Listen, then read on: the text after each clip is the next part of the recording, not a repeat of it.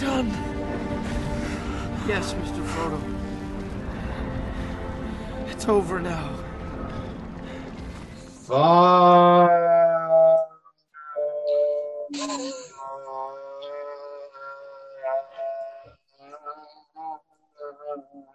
Times. eh, eh. Yes, yes, the the fun times of uh, fun times of Andrew Jackson and life and everything. Yeah, life, the like- universe, and everything, John. Yeah, I mean, like, we, I can't believe this is going to actually be like a day late from President's Day, but like, Uh, oh, Jackson. yeah, I mean, well, well, it might not. Assuming, like, depending on what time we get done and how much editing needs to get done, I might do a marathon session tonight and get it up late. That's fair. Do it. I'll. So, ja- I don't. I, I wish it was for somebody more deserving than Andrew Jackson. I Yeah, really, I really do. yeah.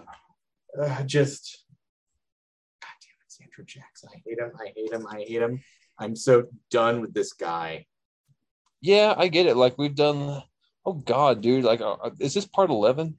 This is part 11. This is going to be a long one. So Mm-hmm. we've we have done like an audio book's worth of discussion about Andrew Jackson, and I'm pretty sure we we're going to be missing stuff still. Like we're going to have missed stuff just simply because like there's too much to talk about, and like Mm-hmm. I had to make cuts, and I feel like somebody is going to listen to this and going to be like, um, well, actually, you forgot the time that Andrew Jackson uh, whipped his dick out and uh, turkey slapped uh, uh, Congressman uh, Robert Ford uh, Terwilliger.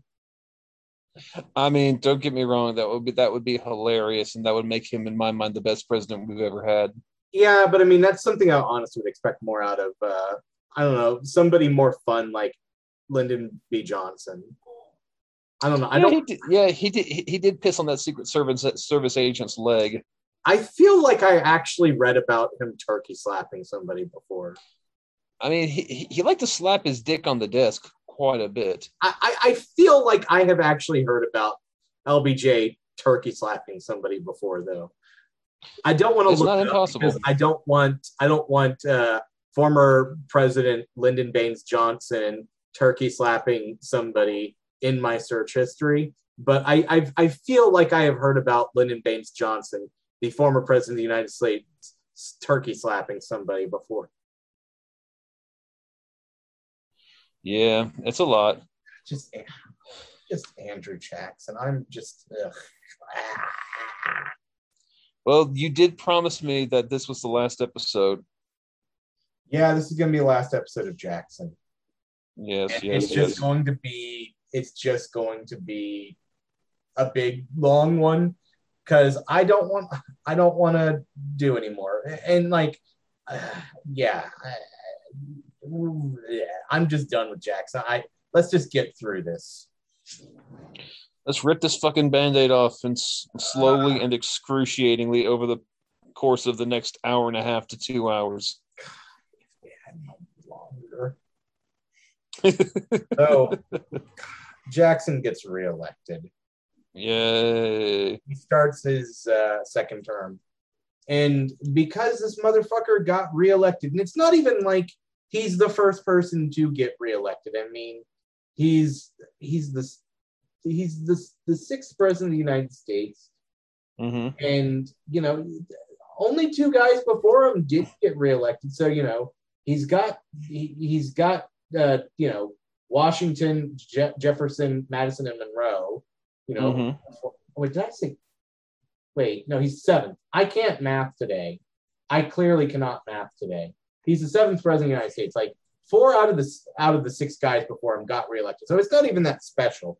But he comes Mhm. in and this motherfucker's like well, I have the mandate of the people, um, Uh, and basically decides that he's going to, um, um, it- it's going to allow him to basically just kind of get away with doing what he wants because every time somebody says, "Hey, uh, you're wrong," which is a lot, you know, his, his general fallback is, you know, he he is, you know, he has the will of the people.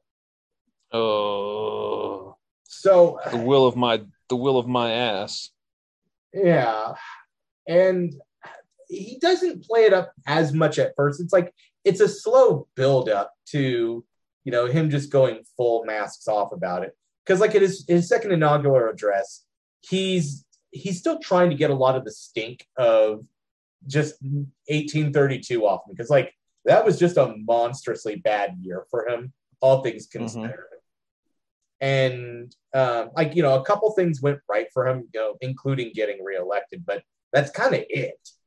Um, I mean, he has the stink of like the lingering effects of the bank war, which we'll talk about later. He has the lingering effects of like the the drama with his um, with his cabinet. Like, there's just Mhm. a lot of shit going. Oh, and you know, the unpopularity with a chunk of the nation over removal, which we'll talk more about in a little bit. Um, And you know, just so much stuff that's happening that he just has a lot of stink over, and so he basically is like, okay, I'm going to pick up something that is going to bring people together, and so he talks about the importance of the union because right Mhm. now, this is like, he's not wrong here. He's not wrong, but he's just being a broken clock because the reality is, is that he's doing this for political reasons. Like he's trying to Mhm. make himself look more approachable and like, you know, moderate.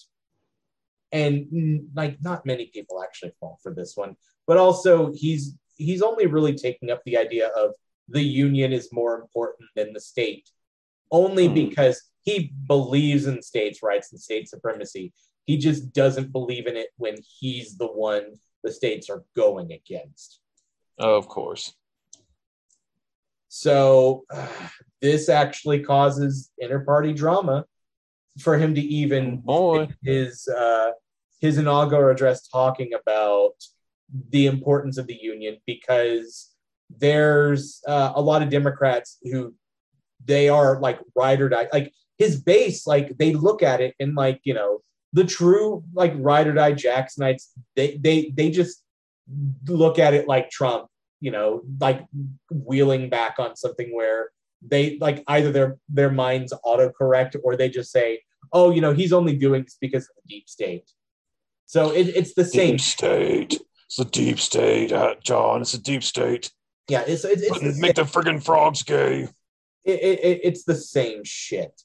Uh, but I mean, it does lose him a lot of like the people who aren't ride or die Jacksonites, but the people who like you know were like you know the, the kind of people who broke off from Trump over his support for the vaccine. Like you know th- those Mhm. guys are like, well, shit, like he's a traitor now, um, and so there's that going on. But then there's also inter-party drama because like that there's legitimate thought that the Dems might actually split into two parties: a states' rights Dems uh, or Democratic Party, and then a pro-union uh, Democrat Party that Hmm. basically would have just merged with the Whigs. And like, there's a lot of conspiracy theories about that. We'll actually talk more about that in a little bit. Yeah. Also, what's going on during this time is he's holding secret negotiations with a representative from the Cherokee Nation. Not somebody in an actual position of power, mind you, but somebody with power within the community um, to basically steal the Cherokees, uh, uh, Cherokee Nation's land in the southeast from them. We'll talk. Yeah, you, Go you've you've got to love like the white people thing where it's like, well, like like we negotiated for your land with with someone, and that someone said it was fine. It's like I didn't say it was fine. It's my land. Well, if he said it was fine. It's like if I asked if I asked your neighbor to sell me your fucking apartment, and then it's like I show up, and it's like I didn't sell it to you. Well, too bad he did. Get out. Yeah, basically. We'll talk more about that in a little bit. Um, so yeah, there's there's bad shit going on. There's also more inter-party drama that's uh, cropping up around this time too, because um, first of all, as we talked about, Jackson gets a new vice president around this time, Martin Van Buren, who had basically been his secret sauce during most of his first term. However, when uh, Van Buren had to resign from being Secretary of State because of the Mean Girls uh, shit going on, um, Jackson was trying to keep him busy by having him be a diplomat. And like we talked about this previously, he couldn't get in that at first, and this was a bad look. But eventually, Jackson Mm-hmm. does get him to go just be a diplomat to England. So Van Buren is gone for a while, and while this happens, Jackson finds a new secret sauce. And this is in a guy named Amos Kendall, who uh, we we alluded to briefly, but like the deal with Amos Kendall is that he was uh, a newspaper uh, magnate who um, we, we talked about this back with Jackson's first uh, election. Uh, well, his first successful election, um, where you know the Democrats do that huge newspaper push. Well, Kendall was a part of it. Yeah. Yeah, yeah, And yeah. so um, while Van Buren is gone in England and doesn't have, you know, the position of being uh, worm tongue, um, Kendall basically entrenches himself as the new secret sauce and basically becomes the leader of Jackson's kitchen cabinet or his kitchen group. And and basically just takes over the kitchen group. Like by the Mhm. time that Van Buren gets back, like he still has Jackson's ear, but like he now has to compete. And that's drama that we'll get more into later because it gets bad. So, Fun. yeah. So early in Jackson's second term, so you know, we're talking about like spring uh, 1833 Mhm. um, we get the first of something that will become uh, very common as time goes on and only uh, kind of tapered off eh, within the past 15 ish years. I don't like your tone, go on. Attempts on the lives of the president. I mean, I, I have there been like legitimate attempts? Like, I mean, I know there there were attempt like legitimate attempts on W during his presidency. I mean, like he had a shoe thrown at him, and you know, a, a, a, a pretzel tried to kill him. Um, Um, well, you're forgetting about the dude that actually uh, went and shot up the White House when Clinton was president. well, that's what I'm saying. Like, I, I'm meaning like after W. Oh, after W. Um, like, I, I, I mean, you know that there were people gunning for Obama, but like, I, don't think that anything close happened that was like public, just because, um, you know, Well- I feel like the Secret Service was like pretty much spent that whole eight years just pretty much like on high alert the whole time. Pretty much. I mean, like the the thing about Obama was that he was such an obvious, even even even for the president of the United States, he was such a high high risk target that like I'm pretty sure like everybody was on their A game the entire time. Like yeah, any- that's what I was saying. like literally anybody anytime anybody texted something about like man like i hate obama i hope he falls in a well they'd probably get a visit from the secret service Yeah. And I, I mean, like, I actually know for a fact that they were even like, they would do that kind of shit even during W. Cause, like, I know somebody who, like, a friend of theirs, um, like, on a private uh, forum, like, not even one like publicly accessible, but just a private forum, like, you know, wished that W would die and he got a visit. And if that would Huh. happen in like 2003, 2004, yeah, it definitely happened with Obama. And then, like, you know, with Trump, I mean, I, I mean, he made it so easy. I feel like it was basically just sh- shooting fish in a barrel. Like, it is a it is a crime to threaten the life of the president of the united states and that is all i'm going to say it is. Um, so, uh, I mean, yeah, this is like this is where we get like the first real attempts on the lives of the presidents. I mean, I don't want to say they never happened before this point, but like, well, I mean, we we talked about two, uh, two presidents previously, and like, if there were like legitimate attempts, like you know, assassination attempts on uh, Washington and Adams, I missed them entirely, and like they're not really well recorded. Whereas like Jackson has multiple attempts on his life that are well recorded. And like th- there's a famous one, and we're not even going to talk about that one yet because uh, this is the Mhm. first one, and uh, basically like a month and a half into Jackson's second term, a former naval uh, former naval officer uh, gets fired by Jackson's administration for embezzlement, which um, may or may not have been true. It doesn't really matter. So the guy found out like Jackson's tour schedule, tracked him down, and then just came at him and like hit him. And wait, wait, wait. So do buddy, do buddy like gets pissed off at Jackson for firing him, finds out his tour schedule, like goes up to the man, like stalks him, runs up to him, just like, like, what does five fingers say to the face? Slap. yep, That is awesome, and I love it, and I wish more people would do that. Yeah. Um, and then the guy, like, I, it seems like basically what ended up happening is the guy, like, pretty much came up to Jackson and then just didn't know what to do. Um, like, th- th- so, so all that stuff. What did Five Fingers say to the face? Uh, I, I don't, I don't know what the what, what did? I, I don't know. I, I'm embarrassed, and he just runs off. yeah, basically. And uh, Oh. Jackson, uh, well, there's there's two recorded incidents that happen as a result of this. Um, one of the recorded uh, reactions Jackson has is he seems genuinely confused by the whole situation and is so confused that he just kind of just says, "Hey, let him go." Yeah, that's not an unreasonable reaction to like what it like. What the fuck just happened? Okay, whatever. Yeah, and like Go get some, go get some sleep, my guy.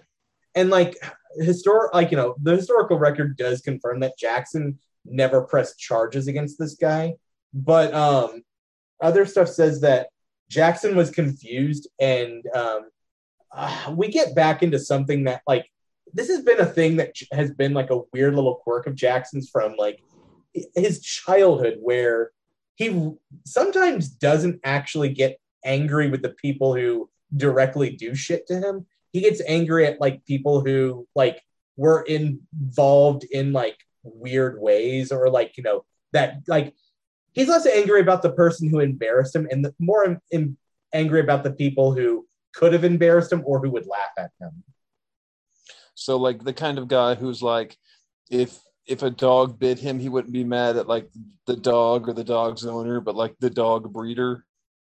yeah or like weird. the person who like you got bit Uh and so he decides to play up uh, the attack as uh, part of a conspiracy theory where people are um, out to get him instead of going after the person out to get him. what a fucking weirdo. Um, around the same time that he gets the five finger uh, discount from uh, from this guy, uh, he resolves the nullification crisis, um, where um, he technically, but it's really Clay and Calhoun making Jackson look bad. But like you know, he is president when South Carolina officially backs down. Uh, they agreed to a revised tariff uh, that Clay and Calhoun had orchestrated, and they make it clear they're the or- the architects of it. And Jackson, he's allowed to take credit of it, credit for it, but like it's the most backhanded credit thing, and it makes him look bad. Um, yeah, because I mean, everyone knows he didn't do it. Everyone knows that these guys orchestrated it in a way that makes him look bad because it's a it, it's a compromise no one's happy with, but Mhm. like it's the most immediate way to get everyone just settled down. Whereas Jackson was trying to find something more amenable to where everyone would either everyone would be happy or one side would be happy and the other one would just be like, eh, whatever. But like Oh. he doesn't basically no one gets what they want except for Clay and Calhoun who get to just laugh at everyone. So a true compromise. No one's happy. Exactly. Um, but then uh, as soon as Jackson uh, gets uh, South Carolina to back down from nullification of this, South Carolina immediately passes another law uh, nullifying the law, the government law that said they could uh, enforce tariffs by law. So you know this sets up a legal precedent for um, you know nullification being there because Jackson doesn't challenge this. And So he so they they said no more nullification and then they they nullified that. yeah, That's kind of hilarious and awesome. And I I hate nullification, all the stupid bullshit about it, but that is kind of awesome and I kind of love it. It is. I would love it too if it wasn't for the fact that Jackson not going after this basically gave a legal precedent for the South to do what it would do during, you know, the lead up mm-hmm. to the Civil War. Yeah, that's not good. And he basically admit, like Jackson knows this is going to be a problem. And he's like, by not doing anything, this is going to blow up the union, and it's probably going to be slavery that uh, is the final straw. But I'm just not going to do anything. Of course, because why would you? You're just the president of the United States, you fucking turd. Yeah, and so during this whole time, and, and, it, and it's kind of important that we we talk about him being very mindful of the fact that it's going to be slavery that is going to be the thing that causes the civil war. I mean, we, we've already talked about when Jackson dies, so we know that he he dies a full uh, like 14 years before the Civil War starts. So I mean, like he doesn't live to see it, but he knows Yeah. like, he knows it's going to happen in some capacity. And he knows like this is one of those things where people are like you know they they want to try and take away blame from like the found like not just the founding fathers but like you know earlier political leaders like well they didn't know any better and it's like yeah they did. and like here is Jackson he even knows better but he's just that much of a psychopath that he doesn't care and in fact Mhm. he's going to make the situation work because it's during his presidency that abolition is growing bigger. And there's actually a discussion we a brief discussion we have to have here. Um, there's something I, I like to point out a lot when I, I teach on uh, you know the the final century or really just slavery in America in general. And it, and it's going back to Kanye West's quote about you know 400 years of slavery sounds like a choice which uh, I it's not fair to bag on a dude who has like you know genuine uh you know mental uh, like you know he has mental health issues that are not He Does he does? However, I'm gonna draw a line so that we can bag on him because He's he has such an enormous platform. He does, Like and that's it. what I, well that that's what I was going to say before you cut me off. Is Mhm. I he I I don't like to bag on somebody who has legitimate mental health issues and does not have the support. Like he's not surrounded by the kind of people who like should be supportive of him, and that he mm-hmm. just has a bunch of you know yes men. But at the end of the day, he has a platform, and he uses that platform to spread shit like this. Fucking Kanye.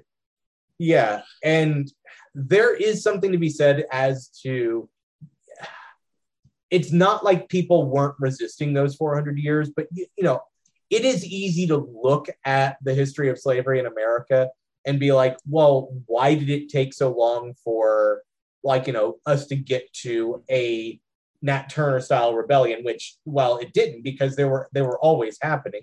But like, you know, Oh, yeah, why did it like- take so long for there to be a oh go ahead. I'm sorry, like that's that's something that I did learn about rel- relatively recently is that there were slave revolts constantly and continuously. Like Yeah. there was never like it was never like oh it took this long. It's like no they they were fucking doing shit constantly all the time. Yeah, and if it if it wasn't you know outright slave revolts, like there were sabotages, people were running away. But then you know there's also the complication of for some people it's not like they're even choosing to not revolt or not sabotage or not run away. It's like in some cases you don't really have that choice because sure you could, but then you're not going to be able to run away with say your whole family. Um, And then if you if you don't run away with your family, what happens to them? Or okay, you you you you you do a slave uprising.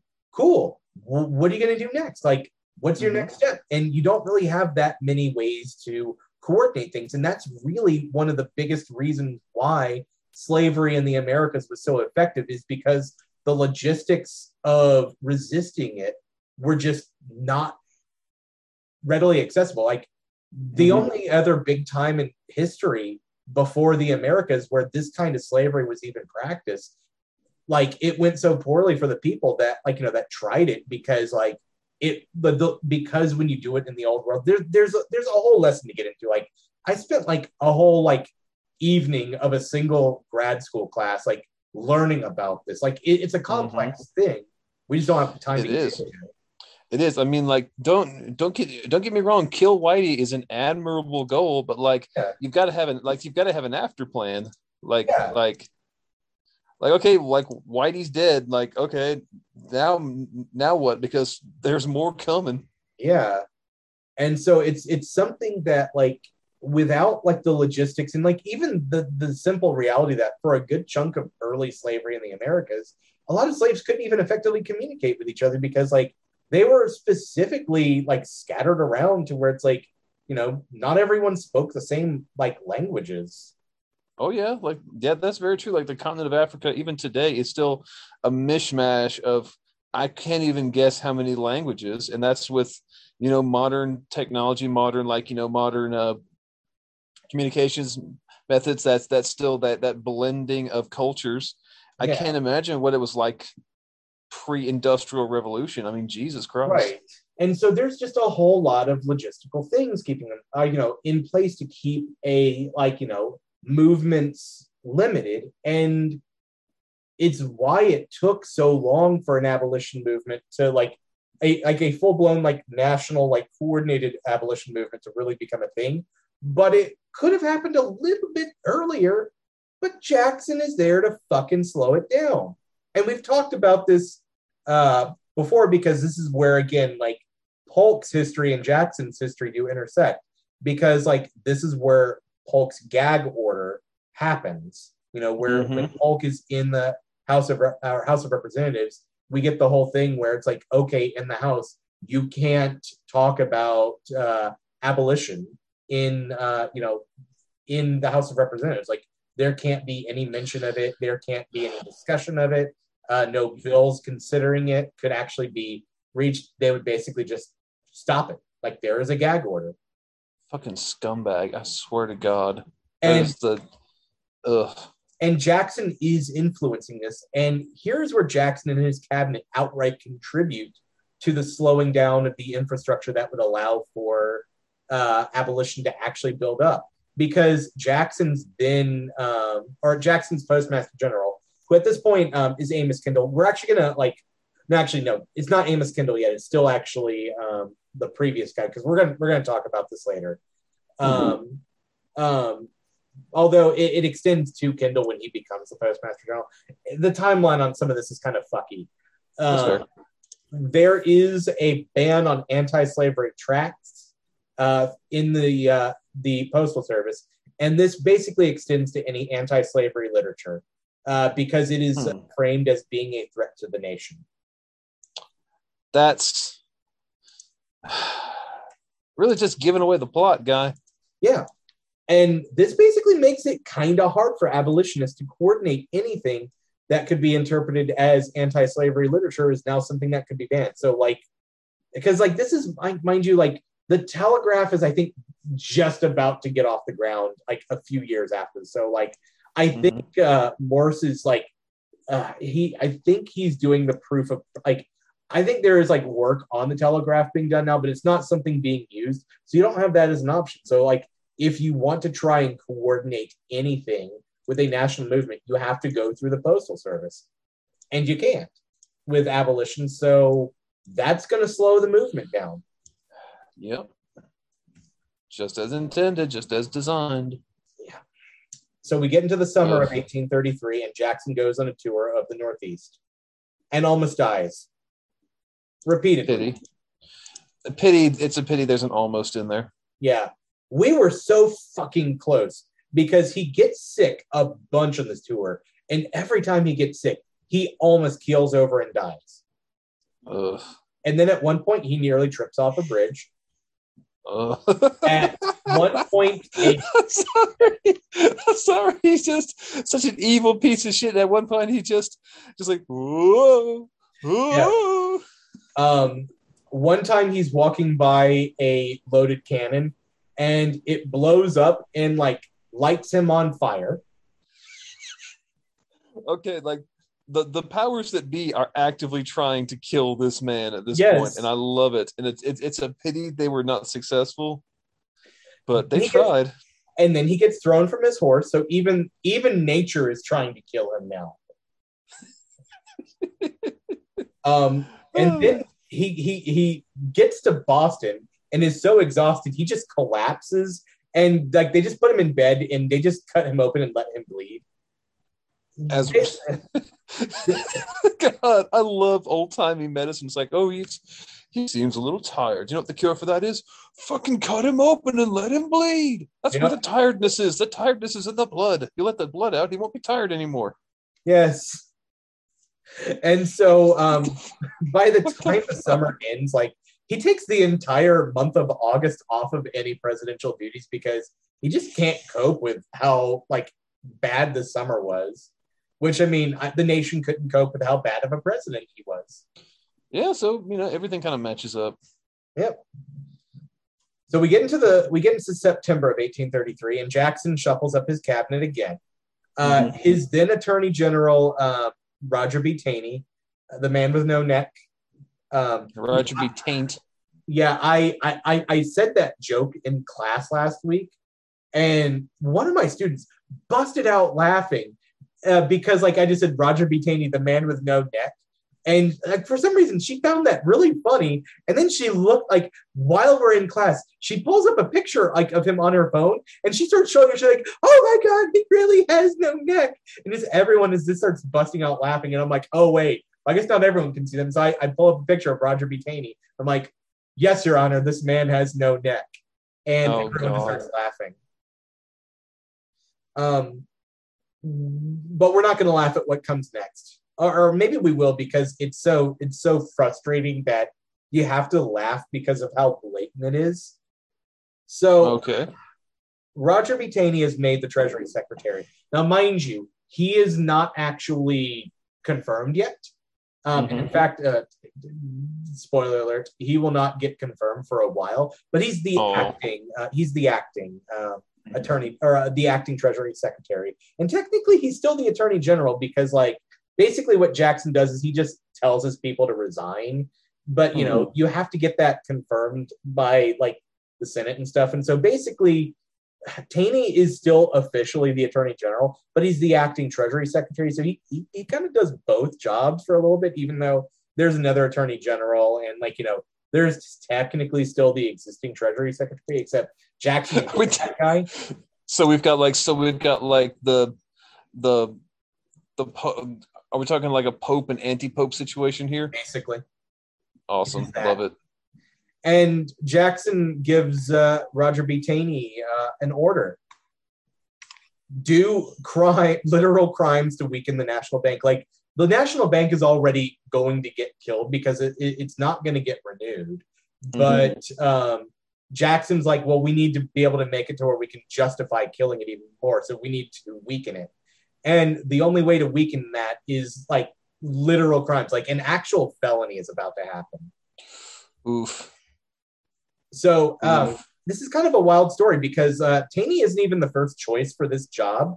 Like the reason that there is another Treasury Secretary and the reason that it takes a while for Taney to get the position officially is that um, the reality that um, Jackson puts another guy in as the Treasury Secretary, and this guy gets confirmed because he does know what he's doing, and Mhm. like you know he's supposed to be a Jackson ally, and Jackson tells him, you know, I want you to do this crime that I'm going to out, I'm going to outline later, and the guy's like, "Are you fucking kidding me? That's a felony." Like we don't have we don't have federal pound me in the ass prison yet, but if we did, that is where I would go if I did this. I mean, te- like, I mean, they didn't, but like they kind of did because it was just like execution. Yeah. Well, I mean, they're they're white. They don't execute white people for that stuff. They only, Uh, they only execute they only execute white people for uh, you know treason against the nation. You know, for things like I don't know, trying to free slaves.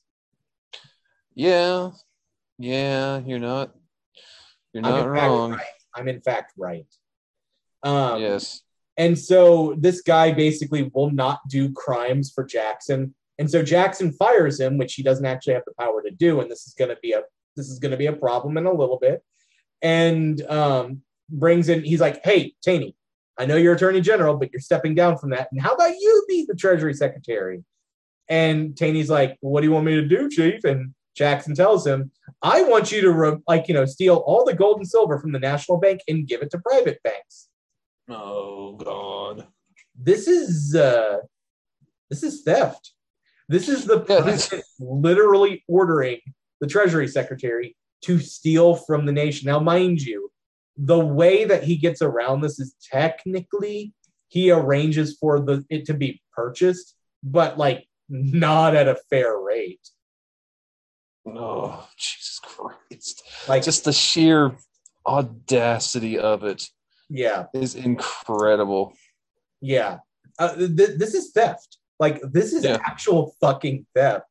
And to try and preserve itself, the leadership of the National Bank, which is technically autonomous from the Treasury Department, basically just hides it. And uh, to try and prevent Taney, because like Taney and his men had to physically go into the banks and just steal them. Like they were, they had to, like Jackson's men were literally robbing the uh, the National Bank to make this happen. And so to to stop this from happening, the National Bank had to basically rob itself and hide the money. Just like the fucking the fucking president's the pres the president's boys are coming, y'all hide the money. And this causes an inflation crisis because there's less money in circulation now.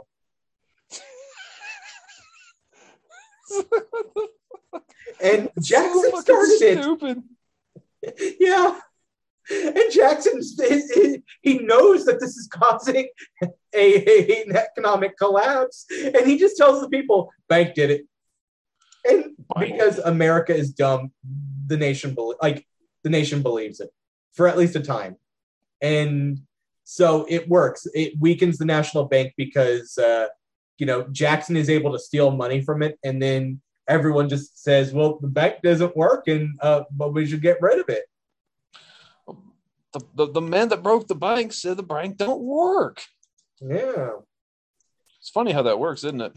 Yeah, and this causes more drama within Jackson's cabinet because this is around the time that Van Buren officially gets back from Europe. Like he he he gets sworn over in absentia as the vice president. So he gets back and like immediately realizes like, oh shit, like what the fuck is going on here? Like it's that it's basically that uh, that image from community where like um I can't remember. the- Oh, uh, yeah, I got you. When like Donald Glover walks back in, into the apartment and the whole fucking thing's on fire. Yeah, that that is that's Martin Van Buren right at that Mhm. moment, and um, um, Jackson and and because the thing is that Kendall is basically all for this, and Van Buren is like, you know, I don't like the National Bank, but like this is literal crimes, and uh, this is going to cause an uh, an economic collapse.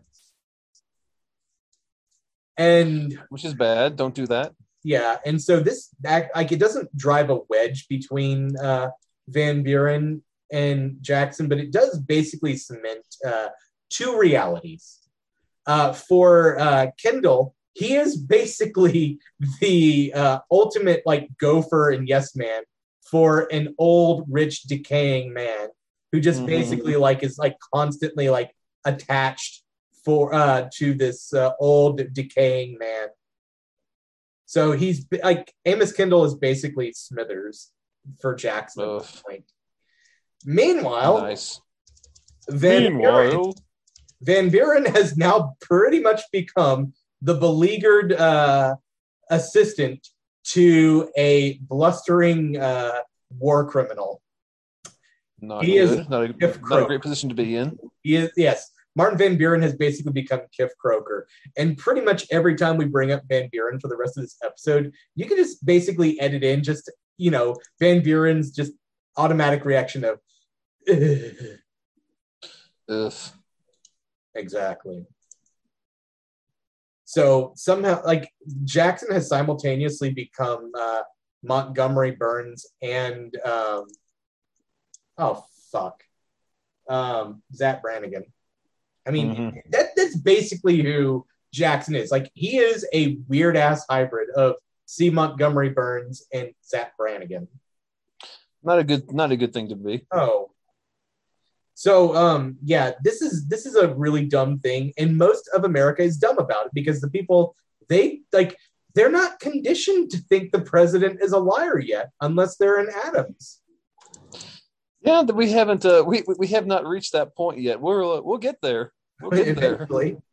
Um, and so, while most of the uh, the lay people are dumb about this, a good chunk of Congress and the Senate are like not stupid. Um, because first of all, the Whigs uh, they're getting their act together at this point as like a national party, and they basically start rallying a whole bunch of politicians who are against Jackson, you know, stealing from the government, and they basically orchestrate um, the ousting of Taney as the Treasury Secretary, basically saying uh, we won't um, we won't confirm Taney as uh, or not only will we like not confirm Taney as the Treasury Secretary, but we'll actually like remove him from office entirely. And There's fighting words. and it doesn't happen because uh, James K. Polk uh, prevents it. Well, you know, if you're going to be a piece of shit, go for the gusto. Yeah, That's which what I always say. This, is- something we alluded to in his episodes. We just didn't get too much into it from that perspective because, like, you know, it was just one of many things. Whereas here, it's like a much bigger deal. Um, Mhm. However, this actually does play into something that did happen to Polk uh, because, like, this is why he it takes so long for him to become uh, Speaker of the House, even though he has the support. Because this causes him to lose a lot of support because he's basically standing for a president that a lot of people are like, hey, this guy's a literal fucking criminal now. Mm-hmm. Which He does crimes. It's like, but he's my he's my daddy, and I love him. yeah, and speaking of, uh, this is around the time that Jackson does start to play politics to just get Polk in as Speaker of the House. Um, and as we talked about, Jackson will flip his support to somebody else when that guy can't get into another position. And so Jackson's like, well, have this guy be the Speaker of the House for now. And then he's like, but then your time will come, Polk. But then- and sadly for all of us, it did. Yeah. Then there is a uh, further attempt to get Jackson to do something interesting. Um, some people are like, hey, you know who sucks, Andrew Jackson? The Democrats. You know who actually would be cool? Um, a different party because, you know, they start to actually convince him that maybe the Democrats might, as a brand, be getting too toxic. You know, they're not Hmm. telling him that the problem is him. They're saying, "Oh no, the partner, the problem is the party, and if you create your own party, then you can get on the ground." Like that's a lot of what we're seeing with Trump now, basically. Ugh, gotta love it. And people are starting to genuinely blame both Jackson and the Dems. And so the Democrats basically come up with a plan of just ignoring all of uh, these problems that are going on. And so, like, Jackson is looking worse and worse. So he is thinking maybe about jumping ship to this new party. And it pro- we don't know if it would have actually have gone further. But what we do know is what happens is Henry Clay personally scuttles this because he doesn't want Jackson to basically snipe all these like moderates that he's trying to get for the Whigs. Uh, because like basically if Jackson jumps to this um, alleged unionist party, like it's gonna pretty much just be something that moderates and Jackson's like base will jump to, which Mhm. basically just become like a new Democrat party, except without like a few key people. Like it, it would, it really wouldn't change much. Hmm. And so, yeah, um, Clay scuttles this by pretty much going around and uh, telling people about uh, this. And so Jackson decides, oh wait, you know what? Line in the sand. Um, you're either with me and the Dims, or you're you're you're the enemy. And this is basically the point that like the Democrats shed more moderates, and it just becomes more and more the ride or die Jackson heights as like the moderates jump ship to join the Whigs, which is very similar to how today a lot of Republic, like more moderate Republicans, jump ship to the Dems and are now dragging the Dems to the right. Uh, I mean, like, does it does it really matter? The Dems have always like they're they're now just like a center right party. I mean, yes, but like, look, let's be real. For as much as people want to whine and piss about the Dems being uh, a center right party, which they are, but like there were times where they were better about things, and like it would be were. better if we didn't have certain peoples around controlling the narrative. Is all I'm saying. Like, I like you know I don't want to get into this because I think you're too like I think you're too uh, podcast pilled, and I'm too naive for us to really have a discussion that's not going to just be insufferable to people listening. Yeah, that's that's fair. Maybe we'll make that like a secret a secret side podcast someday where we just we we try to like I try to doom doom pill you and you try to like convince me that no, we're not. We're not all doomed.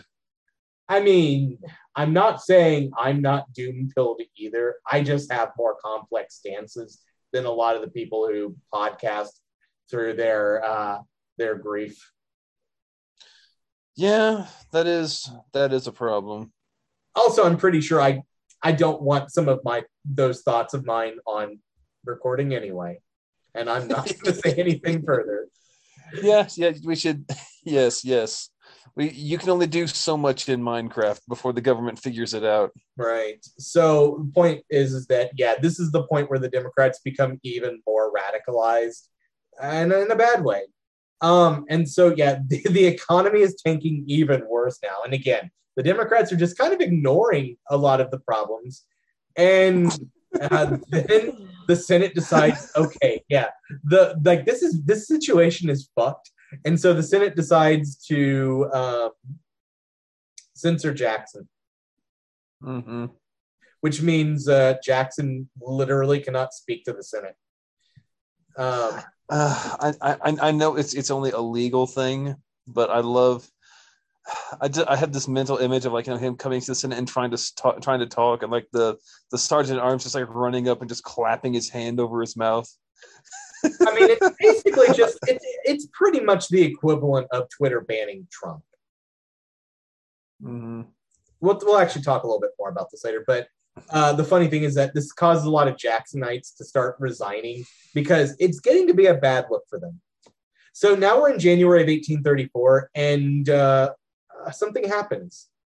hmm there is a protest. It, it- it's not the it's not obviously remotely the first labor protest to happen in America, but it- it's a big one, hmm Yeah. and it's it's a uh, protest of canal workers at the Chesapeake and Ohio Canal Company, and it turns into a riot because the workers are just routinely being ignored by the um, by the president of the company, one John Eaton, who we've talked a lot about before because this is a personal friend of Jackson yeah. and you know a former uh, you know it was his former uh, I, think, I wouldn't say it was the Navy secretary. I don't want to look. I don't want to go back up in my notes, but Yeah. uh, uh, yeah, uh, bad look. And so Jackson's response to uh, a personal friend losing money from a labor strike is to order federal troops to go and shoot the protesters. as one does, as one does. There's a there is a very proud American tradition of shooting and machine gunning protesting laborers. Yeah, and this is I don't want to say this is the first time this has happened, but it's the first like really big case of this happening. Now, mind you, what is different here is that there is no order given to the protesters. Like usually, like even today, like when this happens, there is a um, there is like you know a token effort to like try and come up with like some bullshit legal thing. Like this is where you know like the kind of thing that leads to kettling. Like the kind like I'm guessing like the the old time equivalent of like rolling the LRAD up. It's like disperse, disperse. You have ten minutes to disperse or something. Yeah, uh, except this doesn't even happen. The uh, the military just rolls on in on Jackson's order and opens fires. And then- Uh, and then Jackson just orders the military to protect the canal. oh boy. Taxpayer money to protect a private business. Why not? Why not? So then there is a push uh, around this time uh, to try and restore uh, all the money that Jackson stole to the bank. But and this this actually goes into Congress. Like Congress and the Senate are actually looking to force like Jackson's government to give the money back. Hmm. And Jackson basically works with James K. Polk to block this. Of course. And then we get to another embarrassing part of Jackson's presidency. Um, at this point, like we've talked about this repeatedly, like his um, his cabinet has basically been in constant rotation, but like all the way up until 1834, so um, about five five and a half years. Um, although it Mhm. technically starts a little bit earlier, but for about five and a half years, he has retained one member of his original cabinet uh, cabinet, the postmaster, William Barry. But things finally hit a breaking point. As postmaster, William Barry has never actually been good at his job. Now, America has been expanding rapidly over the past 20 ish years at this point. Yeah. And because the nation is so much more spread out, and we are still a couple way, years away from the telegraph really being a thing, you need the post service actually firing at all cylinders. Yep. Yep. this this this this does not in any way, shape, or form sound familiar. Oh, it's going to get worse. Under William T. Barry, the post office is a shit show. Even the former assistant postmaster general, who Jackson fired because he said unkind things about a Jackson friend, basically goes out in public and said a lot of the reason the post office is not working is because of this one guy being that fucking incompetent. And Jackson Ugh. pretty much just kept backing Barry the whole time because he's a Jackson friend. So obviously Jackson gonna is gonna go to bat for his friend. But then something happens that is just completely unavoidable for Jackson. Mhm. It comes out that the post office is losing money. Okay. Do you understand the significance of the post office losing money? Uh, the in in the old timey in the old timey way, not really. I mean, it, it's something that's always kind of been the case for the post office, and it's even still true today. But generally speaking, and there are times where this isn't true, and this is one of them. The post office is pretty much the only division, or you know, the only part of the federal government that doesn't just operate not at a loss, but it's the only part of the American government that actually operates on a profit Mm. like even when it does poorly the post office is always paying for itself and then some it's why republicans are always trying to sabotage it is because like it is the single most successful and functioning part of the government like Yep. the Can't nation would not function without it Can't have that. Nope. And so that's why, like, you know, from day one, conservatives, and I don't want to just say Republicans, because clearly here's Democrats doing the same thing before the parties, you know, effectively switch. But, Mhm. you know, here is where Jackson puts in somebody really incompetent. But, like, Jackson doesn't want the post office to not be a thing. He just doesn't want it to be as powerful. But now it's losing money. And if you are the postmaster general and the post office is losing money, you are fucking up. And if you are the president and the post office is losing money, you are really fucking up. Yeah. And so Jackson, like, basically realizes it's a bad look because only a fucking idiot could actually make the post office run on a deficit because even when it's operating poorly, it's still something people use a lot. hmm And the only idiot that could make this thing operate on a deficit was somebody on the level of William T. Barry.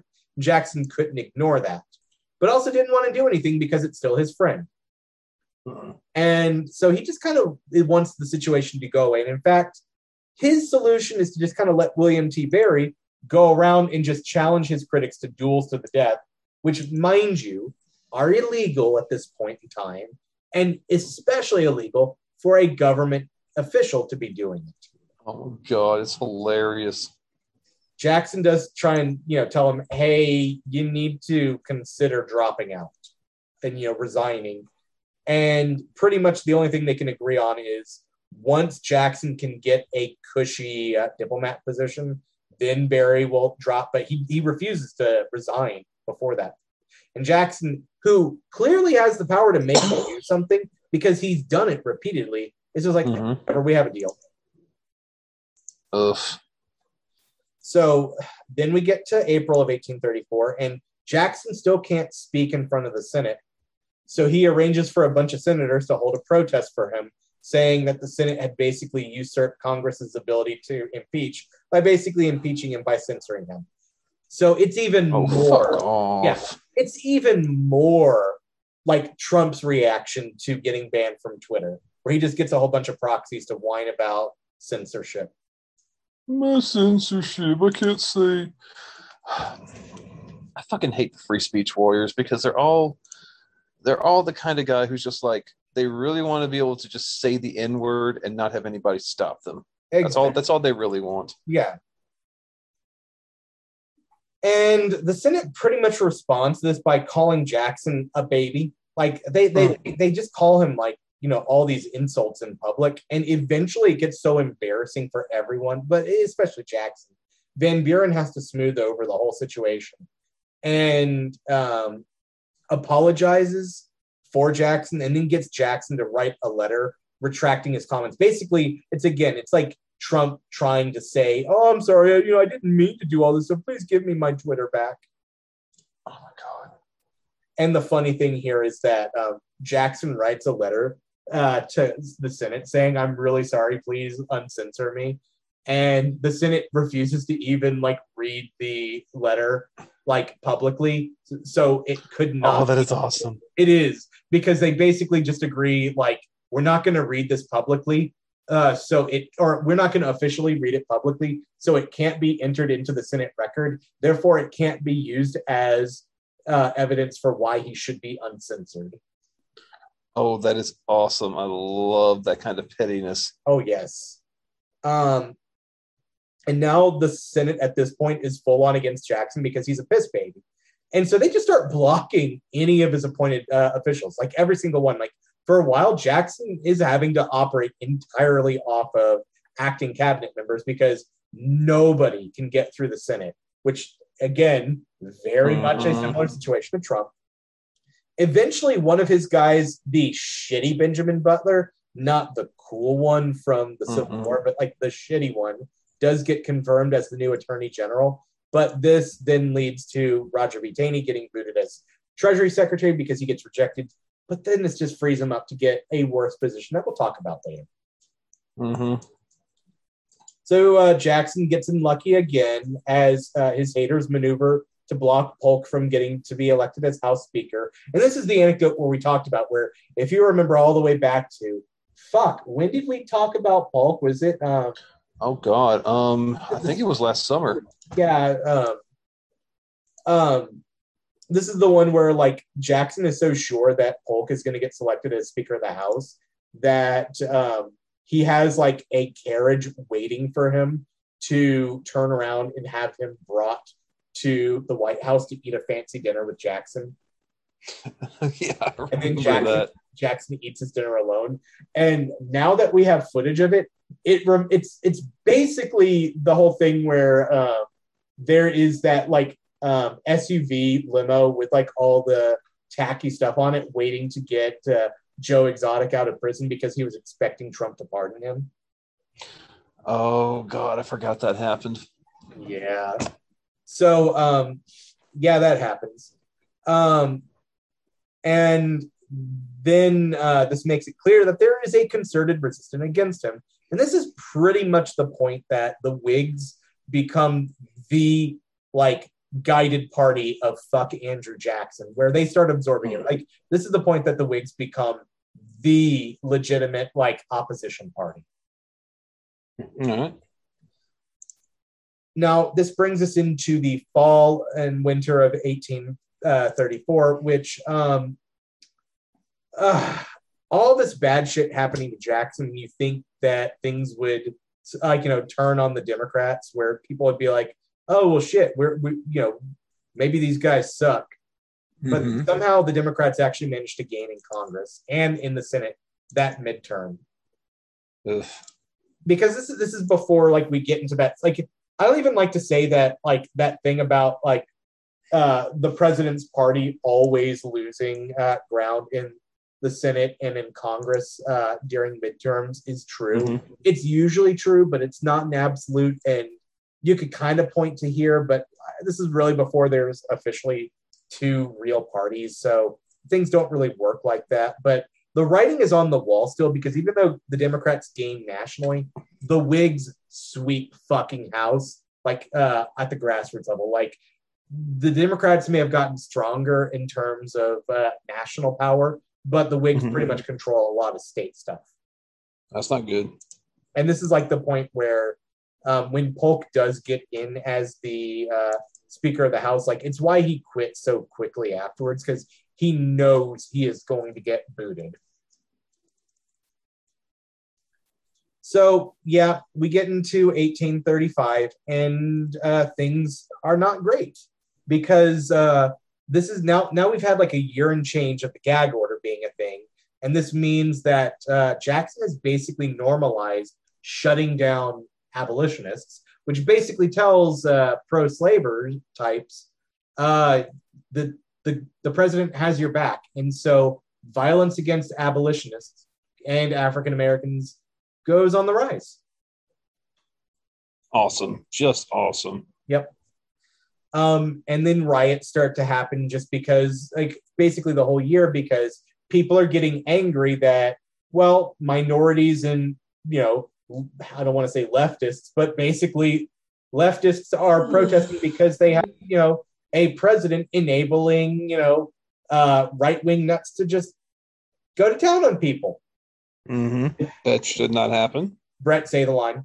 Say the line, Brett. Time is just a flat circle, John. Time is There just a flat circle, and we should all just, John, In Minecraft. Just say in Minecraft.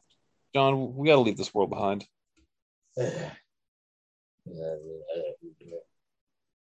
and Jackson does nothing about this. I mean, it- it's depressingly familiar. He pretty much just condones it. And Yeah. because of the rising tension, Jackson is now starting to get death threats. Don't. This also leads to a conspiracy theory rising up that in 1835 there is going to be a violent uprising against him. So Jackson pretty much just openly threatens the nation that if there is an uprising, he has the army and he will fight back and kill people. Jackson openly starts threatening civilians. And again, this is depressingly familiar. Jesus Christ.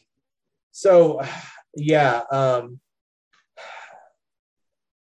well, so around this time, we get the next State of the Union address, and Jackson decides to basically just harp on one thing. He got rid of the national debt, technically, Good job. You because by selling all the nation's gold and silver reserves at a reduced rate, he still brought in enough money to technically pay off the national debt. But now there's no money to pay for everything. And so technically there is about to be a lot of money coming in for another reason, but it's going to contribute to an economic crash. Um, and so we'll get to that in a little bit. But uh, for now, he, he he talks up getting rid of the national debt at his uh, State of the Union, and then he decides there is going to be a reorganization of the federal government, including a reorganization of the military. So his buddy, that was the Secretary of the Navy, didn't have his power taken away, and Jackson's brain lord idea was to actually empower the Navy, but also to take the Marines away and make them a part of the Army, which I'm sure there's a bunch of crayon eaters that would be very happy to be under the army instead of the navy. And I love you, Marine. Semper Fi. I, the crown, the crayon joke is funny. It is. It is. Our our occasional co-host Perry is is a Marine. Yes, and he he enjoys the occasional crayon joke and presumably the occasional crayon. Well, like, well, you say occasional, like like it's it's not an everyday thing for him. That's right, Perry. What the fuck you gonna do about it? Nothing. He, you know, he should come here and kick your ass, and then we should hang out afterwards. Perry, Well, he- come and well, kick Brett's ass, which he deserves it. I mean, for what he has done to you, and then we can hang out. Yeah, as I was, yeah, as I was about to say, yeah, Perry, come on and come on and try. Let's see, let's see what else of yours I can break. Um, but obviously, this doesn't pan out because clearly the Marines are not part of the army. Mhm. Um, so we get into January of 1835, and Jackson gets attacked again. And this is the more famous of the assassination attempts. A Yes. British painter named Richard Lawrence ambushes Jackson after a funeral and tries to shoot him. Keyword tries. he does. The gun misfires, and so he pulls out another gun and tries again. and that gun also misfires. Some, you know, some days it's got no luck at all. Yeah. Jackson is just incredibly lucky because it turns out the guns were examined and they were found to be in good shape. The day, like, it was just a very humid day, and like, they were just misfires. Like, it was going to happen on like that muggy ass morning. Jackson's response is to pull out his cane and nearly beat Lawrence to death. Um, and um, he is only still alive for a little bit longer. Or, excuse me. And the only reason Lawrence is not beaten to death is because an alive for only one more year, Davy Crockett um, has to personally pull Jackson away from Lawrence before he murders someone else. Oh, Um, Jackson's uh, stands basically say that he had the protection of God, and it was actually so convenient for him that people actually start to say that it was a false flag attack to basically drum up sympathy for Jackson because he is not exactly popular right now. hmm So we got a false flag, Brett. yeah, we got our very own false flag. I don't love it. I don't love any part of this. I, I hate every, I hate every second of it, and I just, I just, I just want to to burn the world down. Yeah. So then in March of 1835, despite having gotten rid of the national debt, Jackson starts a weird situation that I'm going to try my best to explain, but it's weird because I'm not an economist, like, you know, I'm a historian, eh, but I'm not that kind of historian. So mm-hmm. because the debt is gone and the government doesn't need to make as much money and stuff, they drop the price of land, and this causes an upswing in people trying to buy land cheap. But because of the lack of gold and silver in the national reserves, it meant the government had little ability to do business with people without just printing more money. So this is going to cause a problem. Now, It is problem. short term, it leads to the government getting more money in. Like the government has a surplus, but the government has nothing they can do with because their own laws basically prevented the government from having something to store that surplus in. Yeah. Because eh, you know, you would get all this money and you would need to store it in some kind of bank of the nation.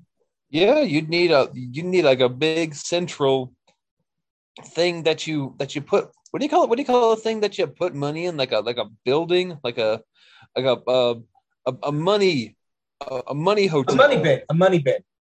Like a money like a, a money bin, like a bin. Like, yeah, that's right. Scrooge McDuck has a bin, a money bin. Yeah, one of those. Well, yeah, legally, you can't have one of those either. So you have to do something with that money because the government's not allowed to hold on to that. And so Jackson just decided to give it to a bunch of his friends' banks. He had to be talked out of this by everyone involved because, like, even his friends were like, You will basically be painting a target on our back politically. And so eventually, the compromise is that the money just gets given to the states. Like That's basically, it just gets divided up between all the states. awesome. No one is happy from this because, like, the people in the federal government who like we should u- we should actually just use that money on public works projects are like they're unhappy because well they don't get to do that. Um, the individual states are unhappy because no one is really getting the amount they want. Uh, the banks Mhm. are unhappy because they're not getting free money. No one is happy. And again, this is going to contribute to an economic crash in a couple years. Not good. Um, the next month, Jackson finally gets William T. Barry to uh, resign as the postmaster general uh, by finally getting a diplomacy spot for him to move to Spain. It's a nothing job that would basically basically just give him money, and it couldn't be screwed up because it's fucking Spain. Yeah.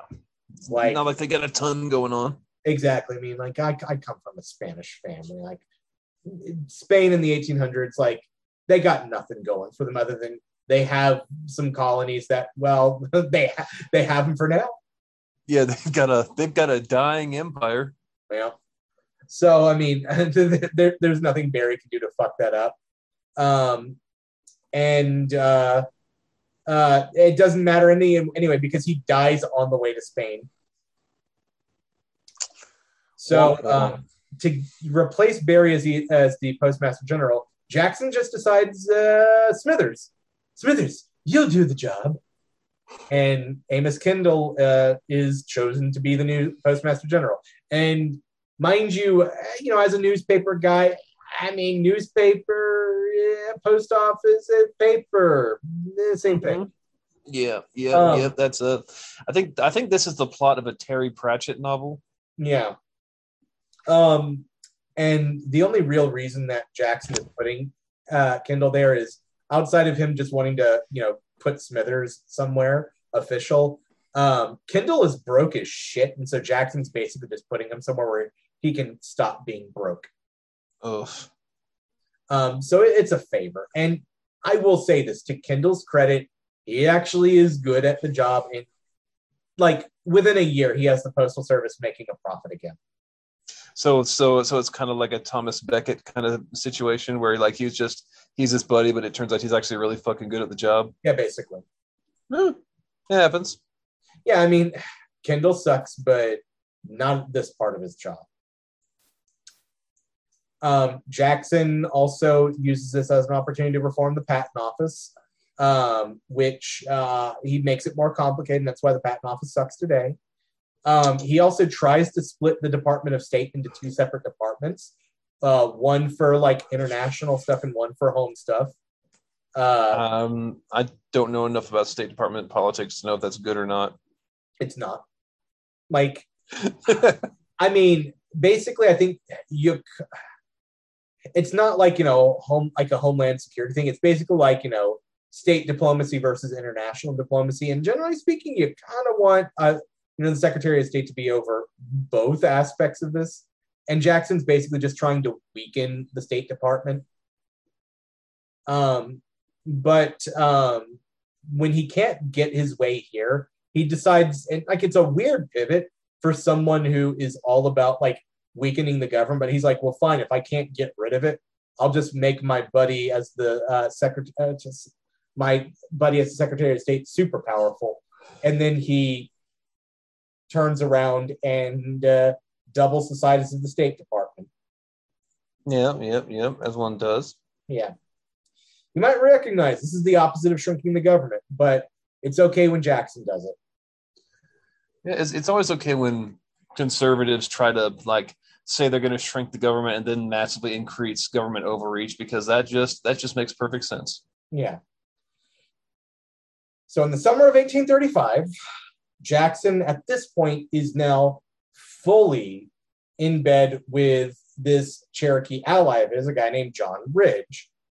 And so he Mhm. sends envoys to John Ridge's plantation in Georgia. And yes, you hear that right, plantation.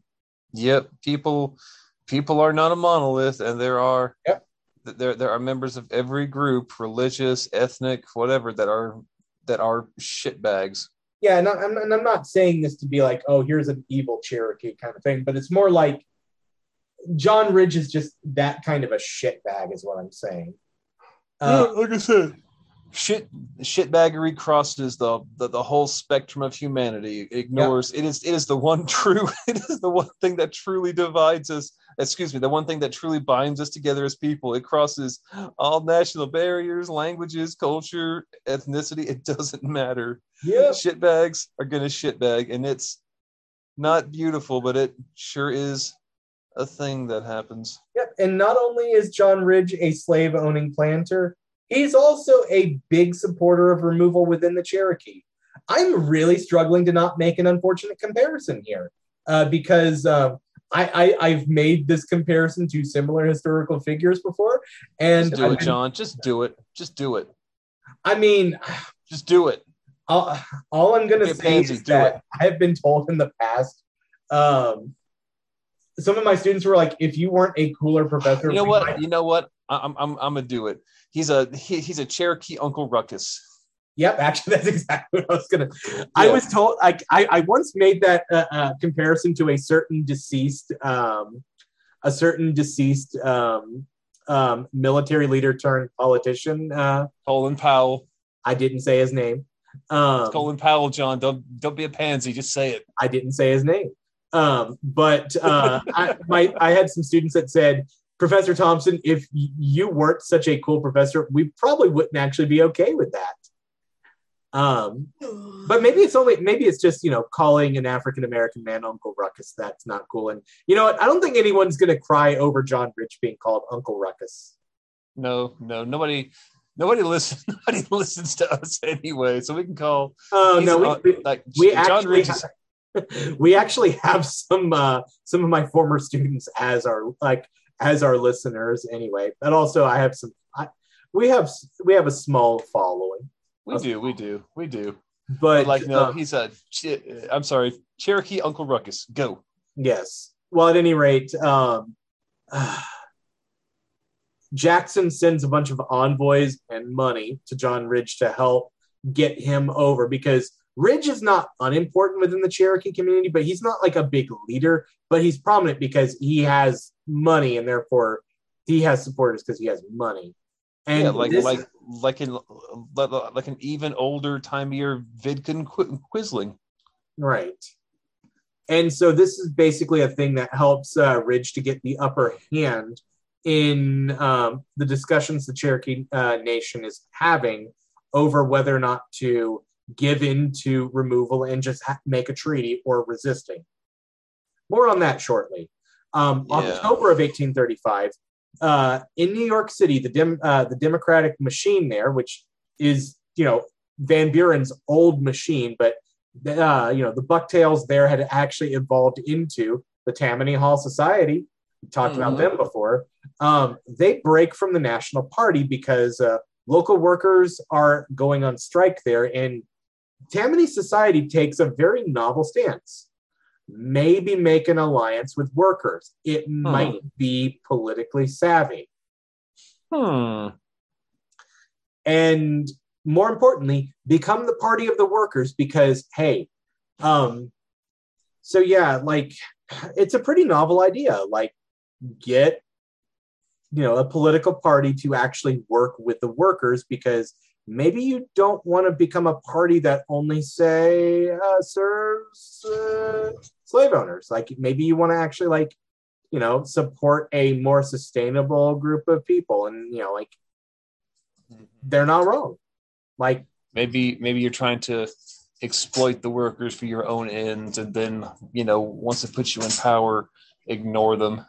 I mean, kind of. I mean, the Tammany Hall Democrats, like, they are famously corrupt, but like, eh, they're not bad for the local workers. I mean, like, workers do like them because, like, yeah, there's exploitation going on, but like, they are legitimately trying to, you know, make things better for them. So, you know, they stay legitimately happy and, you know, reliable voters. And so, Yeah, like, one of the th- you know the thing one of the big things that the uh, Tammany Hall Dems are trying to actually back are the like you know is a statewide 10 hour work day Mm. which my, like that's all that's kind of a crazy thought. That was actually the improvement. And Jackson gets told by like Van Buren because remember like the Tammany Hall Dems are his old guys. Mhm. and you know they're like you know Van Buren and all the other guys like hey Jackson this is a slam dunk. Like you know this is a really good idea that they have. Like this will get us a lot of voters. It'll future proof the party. It'll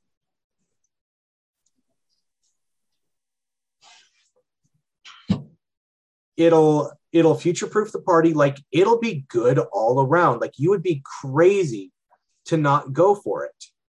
Mm-hmm. but Of you're course, he doesn't go to- for it. yeah you're talking to a crazy person. And instead of like listening to all this like genuinely good advice jackson instead has the party you know the national party temporary pull all funding to the like new york city uh, democrats printing operations to basically censor them like they just don't have money to operate Ugh. Uh, it's never it never changes. It's always the same forever and ever. Yeah.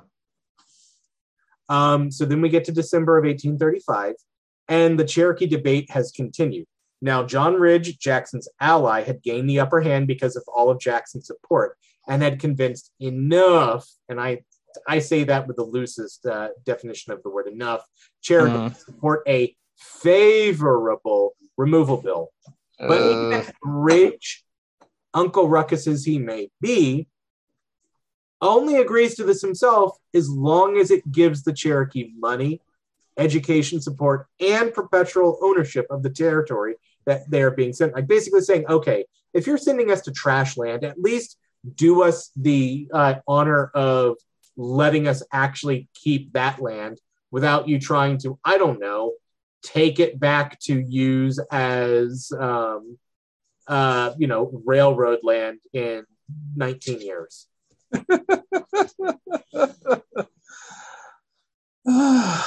uh, you, you, you can either laugh or jump off a building. Yeah. And then, No, well, I, I take it back. You could do both. yeah.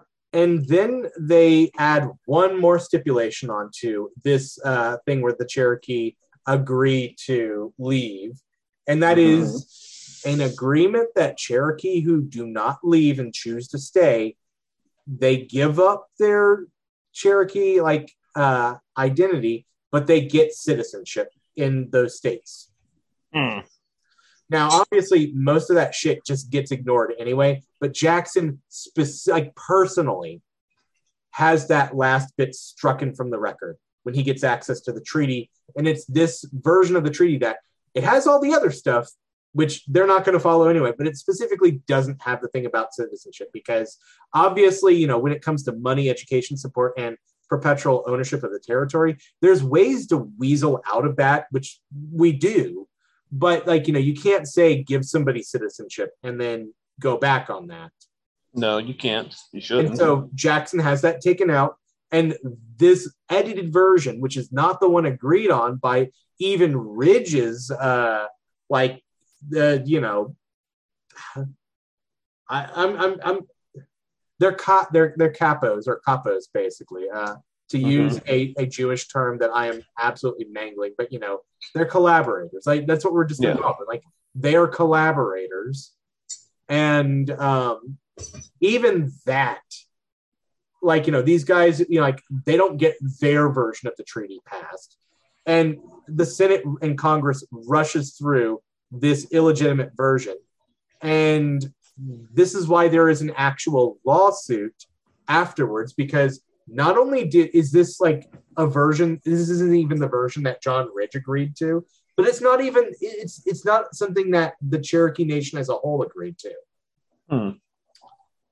so this is going to lead to some more shit happening um, Mhm. that's really not going to pan out until later so we get into jackson's final full year and it's kind of a slow year now, in the spring, he decides to reverse a policy that he had inherited from John Adams uh, that, um, you know, was a push to discover new land and try to like make America's mark on the mapping of the world. And like, basically, this is something that had like predated Adams, something that Jackson's old, uh, you know, mentor, not mentor, but hero, uh, Thomas Jefferson had, you know, been a big pusher of.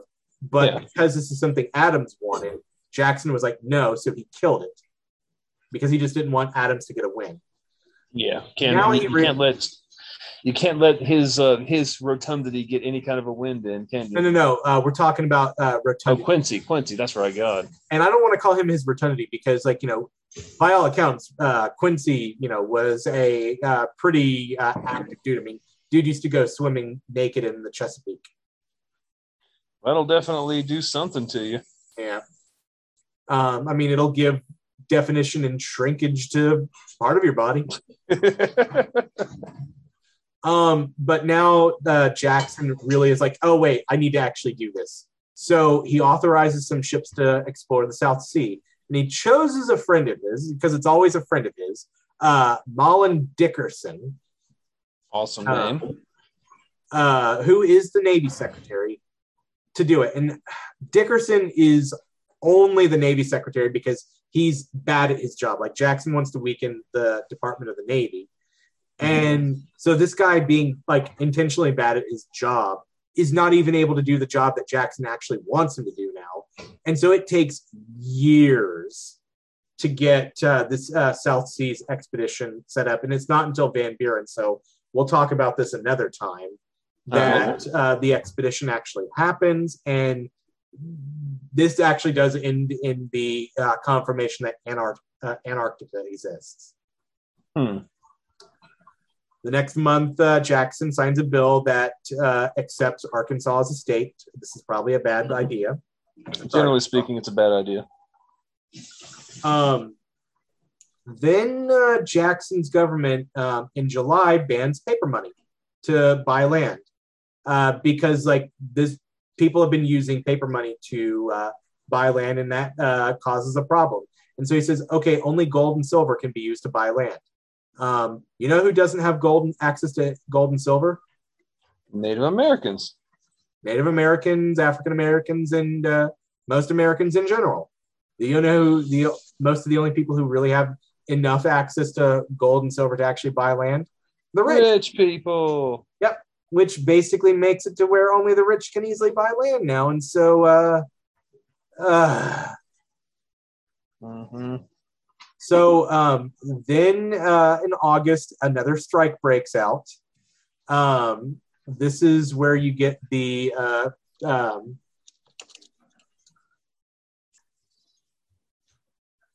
So then we get to August of 1836, and there is another strike, this time in the Philadelphia shipyard. And at this point, even Smithers is begging Jackson just show support to the workers. We need to start to uh, align ourselves with the workers. If we want to be seen as the party of the people, we need to actually start supporting a group of the people. Yeah, that's a that's kind of the key. If you want to be the if you want to be the leader of the people, you kind of gotta gotta at least pay lip service. Yeah. The only thing Jackson, like, he, he doesn't want to, like, he wants to help the businessmen who own the shipyard. In the end, the only fucking compromise he can even agree to in this worker strike is to just tell the shipyard, stick to just a standard 12 hour workday. Mm-hmm. Don't force it overtime. But this doesn't really fix any of the problems. And like the strikers were wanting like to not have to like spend pretty much their entire waking day, you know, working. A very reasonable thing to ask. Like you shouldn't have to spend your whole life working like that. Yep. So now we're in the late 1836, and things are starting to wind down. Uh, Jackson is um, Jackson is uh, trying to figure out who his uh, successor is going to be because he's he's not terribly old. Like he's going to live long enough that he could have probably have done more, but he like his body barely functions as it is, and Mhm. like you know he's like okay, I, I got it, I got to get out of this. Yeah. So he decides Van Buren is going to be his successor and um, goes into the debate or into the presidential election cycle, pretty much trying to figure out a way to make it easy as possible for Van Buren to get reelected or to get elected as president. Yeah. And because at this point, abolition has managed to get around all of Jackson's sabotage, and it's an, it's a national discussion now hmm he knew that abolition was something that was going to be the hot button topic and that the Democratic Party itself was even split on. Yeah. So Jackson decides that because this could split the party to not take a firm stance, he decides to go and tell everyone the party platform for now is going to be supporting slavery and uh, preventing abolition. And that to make this the moderate stance, which is what's so evil about it, he makes this a matter of preserving the Union. That to stop a civil war, we have to just keep with slavery and stop this whole abolition thing. And he makes this the party platform. And he's like trying to basically make it as moderate as possible as a stance. So, you know, dumbass moderate whites can, you know, accept this. So that way Van Buren doesn't have to try and fight an inter-party battle between pro-slavery people and pro-abolition people. Just go and fuck yourself. And it doesn't end up mattering anyway that he does this because the Whigs decide, like, you know, going against Van Buren, decide to go with the stupidest fucking plan. Oh boy. Henry Clay, brain lord that he is, decided that there was not going to be any way that a single Whig candidate could just beat Martin Van Buren, which, I mean, he'll find out four years later is not true. hmm So for specific reasons that we'll get into a, another time. But um, the Whigs decide the dumbest fucking strategy is to run three candidates from their party, one of which is William Henry Harrison, for the record.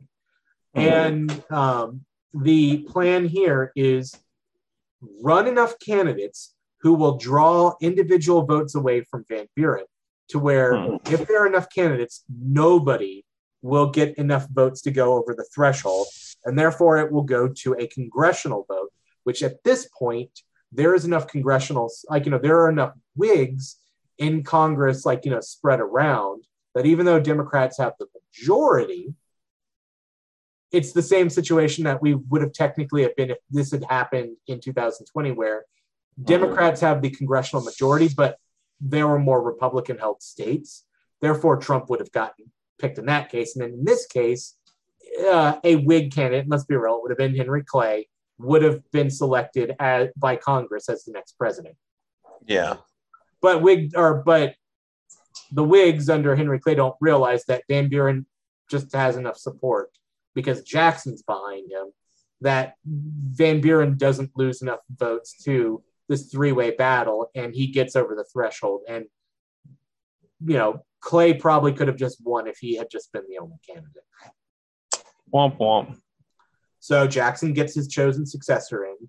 In January of 1837, he signs a bill accepting Michigan as a state. Um, I have complicated feelings about this one. Mistake. Maybe. I mean, I have a lot of fond memories of Michigan. I have some not fond memories of Michigan. Mm-hmm. Um, Jackson then holds just, you know, a going away part, like, you know, an early going away party where um, he commissions the world's biggest wheel of cheese to be made for this party. And it shows up, and Jackson doesn't allow people to eat it for the longest while. And like for weeks, it just send, it just sits out in the open in DC, ripening until it's ready to get eaten. And then you know he actually throws the party and tells people eat the cheese, and um, like he invites the public to just come to the White House and come to DC and eat free government cheese over the course of several days. I know it's an obscure reference, and like probably like me, and like I I'm not even sure if you'll get this one, but all I can picture is that is that movie Congo when they uh, when they when they go to meet the African warlord, and like Tim Curry is starts eating a cake, and it's like, "Don't eat my sesame cake! Stop eating my sesame cake!" And I had don't remember like, that of- part of the movie. of like Andrew Jackson doing the same goddamn thing. It's like, don't eat my cheese. Don't eat my cheese. Now you can eat my cheese. Eat it now. Yeah, basically. Oh, it's adorable. So this is um, this is going to cause Washington D.C. to stink like old cheese for weeks. Um, I don't know if people who live in D.C. now would uh, say that is a worse or a better smell than D.C. has now. Eh, call it a push. Um, the very last thing Andrew Jackson, like the, the last full act he does as president on his last full day, is to officially recognize the Republic of Texas. Like, there's so much shit going on. I didn't even talk about Texas because, like, oh God, that's right. yeah, well, I mean, like, I had it in my notes. I kind of glossed over it, but uh, it happened. The like basically, well, I alluded to. I I take that back. I I talked about it like two or three episodes ago, where Jackson was trying to just buy Texas, and what stops him is the Texas Revolution. Like, it hadn't broken out yet, but like it was building up. Like, it's not something that just comes out of nowhere, mind you Mm-hmm. but um, in the end, um, what ends up happening is is that Jackson just uh, decides uh, let them just figure it out, and you know it, it works. Like Jackson does stuff, but like we just didn't have time, and like ugh, I'm so done. Point being is, is that um, Jackson um, basically uh, orch- orchestrates America officially taking the stance that the Republic of Texas exists, which is a controversial for Mexico and um, he is not the president when the request for annexation comes. Van Buren is in as president at that point. So um, this is uh, this is kind of a uh, complicated thing because uh, had Texas asked to be annexed just like a couple weeks earlier, Jackson would have done it, and uh, that would have uh, led to history going down a different, probably worse path. Not that what followed, anyway, Yeah.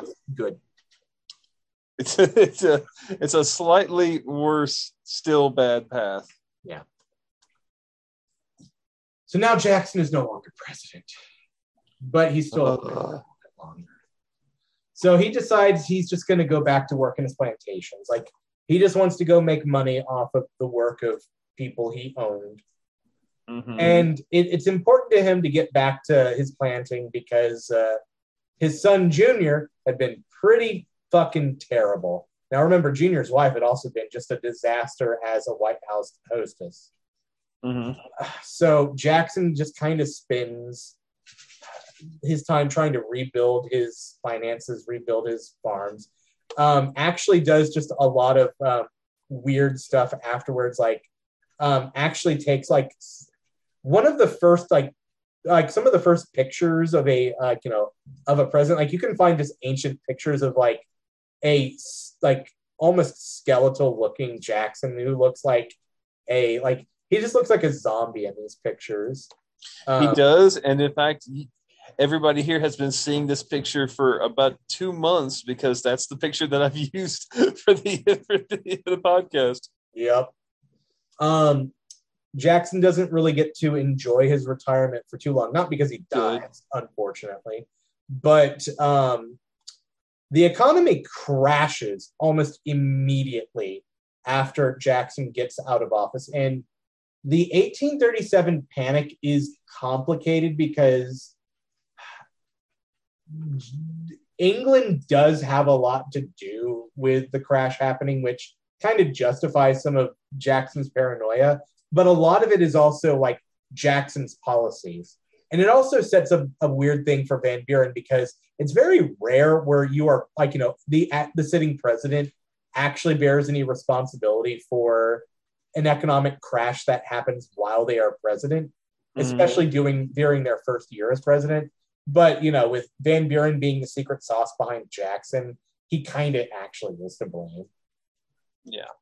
And so Jackson also um, takes a lot of um, a lot of blame for it. Now Van Buren ends up taking more, and people trying to absolve Jackson of his role. But a lot of people just recognize like the dude fucked up. Yeah. Um, he also tries to just meddle in politics a bunch. Like we've talked about this. He he's there like basically be like you know whispering in Polk's ears about a lot of things. He's trying to basically be like secret president telling Van Buren what to do. Except Van Buren at this point is like, I don't have any need for you anymore, and is trying to ignore him. Um, Jackson, like the the one thing he's a broken clock on is like at this point he has bought into the idea that the union is more important. Like you know the idea of America as a whole is important, and so like Hmm. he keeps you know saying, hey, a civil war would be bad. We need to keep the union together. Like secession is Mhm. all this bad stuff. Yeah. Again, he it, it broken clock. Um, and he he tries to like do all this other stuff like telling people how to do like he like says well we need we we need well he's like well maybe we should have like some kind of bank but one that's independent of the government entirely which mind you the national bank that this fucker killed was mostly independent from the government like you want to know how much ownership the national government had of the second national bank I am curious. think about 20%. Like it's a not it's it's nowhere near majority control. Hmm. So Jackson is like trying to push for that and it fails. He his businesses are not doing great. Like it's just a lot. Yeah. Um, we get to 18 um, 30, or 1840, and Van Buren is ridiculously unpopular because, well, I mean, dude is responsible for a pretty major, um, a pretty major uh, uh, economic crash, and you know Jackson still wants him to get reelected. So Jackson is like you know out there camp like he has no like you know actual strength to go out there and campaign, but he's doing it because you know he's he's trying to help Van Buren, which you know, I, not great, but Yeah. at least he's not being selfish. There's that. Um, but however, he, obviously there's a string attached. Jackson wants to get his man in as the new vice president because he wants to try and basically groom Polk to become president. Which I mean, we talked about this. Like Jack, like Van Buren was like you know the you know the guy that was like you know the like if we if we compare them to you know if we compare Jackson to being a Sith Lord, like Van Buren is maybe like Maul or Dooku, where you know they're kind of like the apprentice, even though like you know they have a lot more agency. But like hmm Polk is Skywalker, except you know always shitty. Like he Yeah. is the guy that Jackson has been grooming like for years to try and basically turn into the next big monster. And so he's trying to pull strings to get in as the new vice president. And also because of racism, because we talked about Mhm. this from Polk's perspective. Uh, Richard Mentor Johnson, the vice president, had a mixed race daughter, and people were weird about that. And Jackson was weird about that. He's like, you know, that's bad. Hmm And so, Of course he was. Of course he Yeah. was. and obviously this fails. Like Van Buren doesn't want to switch vice presidents because Johnson is actually like generally well liked, except for you know racists. And so, you know, Jackson, I don't want to say is irrelevant, but he's not like actually getting a lot of what he wants. So we get back to the 18, or so like Jackson goes back to just doing his thing, meddling in politics, being a right out shit monster. And we get to the 1844 election. Again, I'm skipping a lot just because we gotta we gotta end this. Yeah. Yeah. We got to Uh, move this along. And as we talked about with Polk, Van Buren was again Jackson's original pick for running for reelection. And again, Jackson's plan was that Polk would be the vice presidential candidate and that this would basically set him up to be ready to become president. Um, however, Van Buren probably would have been the candidate for reasons that we talked about, but for reasons that we talked about, a letter gets out where Van Buren was still kind of iffy on the whole annexing Texas thing. And this is the point where his popularity at this point is gone. And at this point, Jackson's like, well, you know what?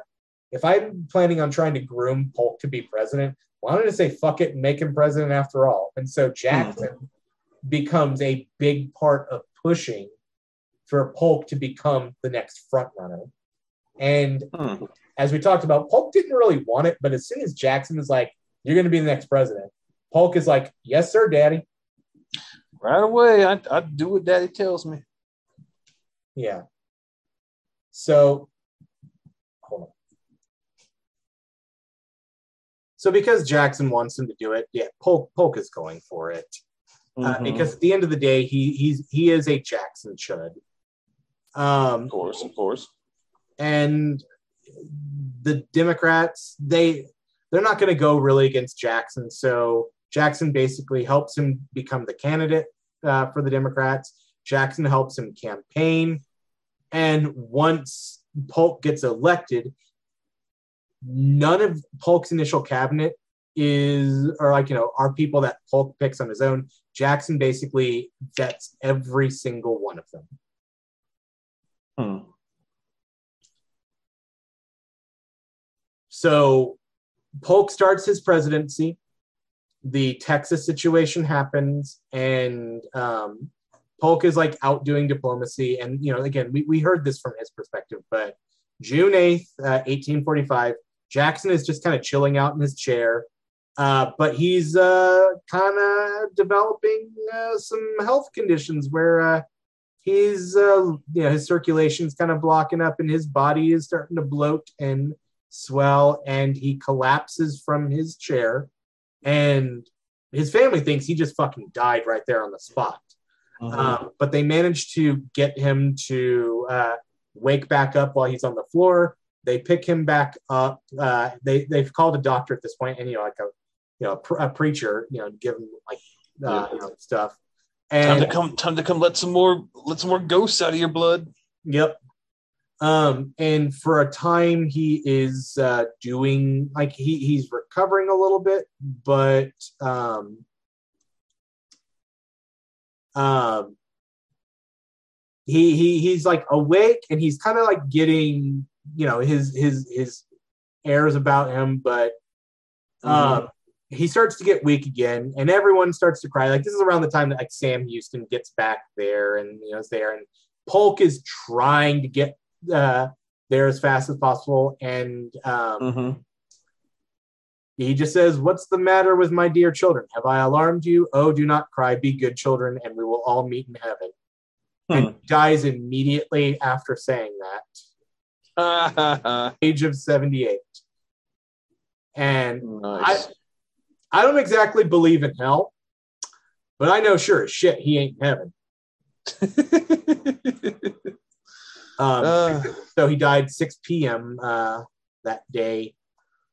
Um, a funeral is held, and it is recorded. We, we talked about this in, a, in, a, in our very first side episode. Mhm. Um, that uh, oh, you know what? I, I forgot to actually say uh, the thing in my notes. Um, so uh, 6 p.m. June 8th, uh, 1845, Jackson dies, and the monster finally died that fucking evening. Good fucking riddance. I, I really wanted to say that. oh, finally, finally, he's finally dead, John.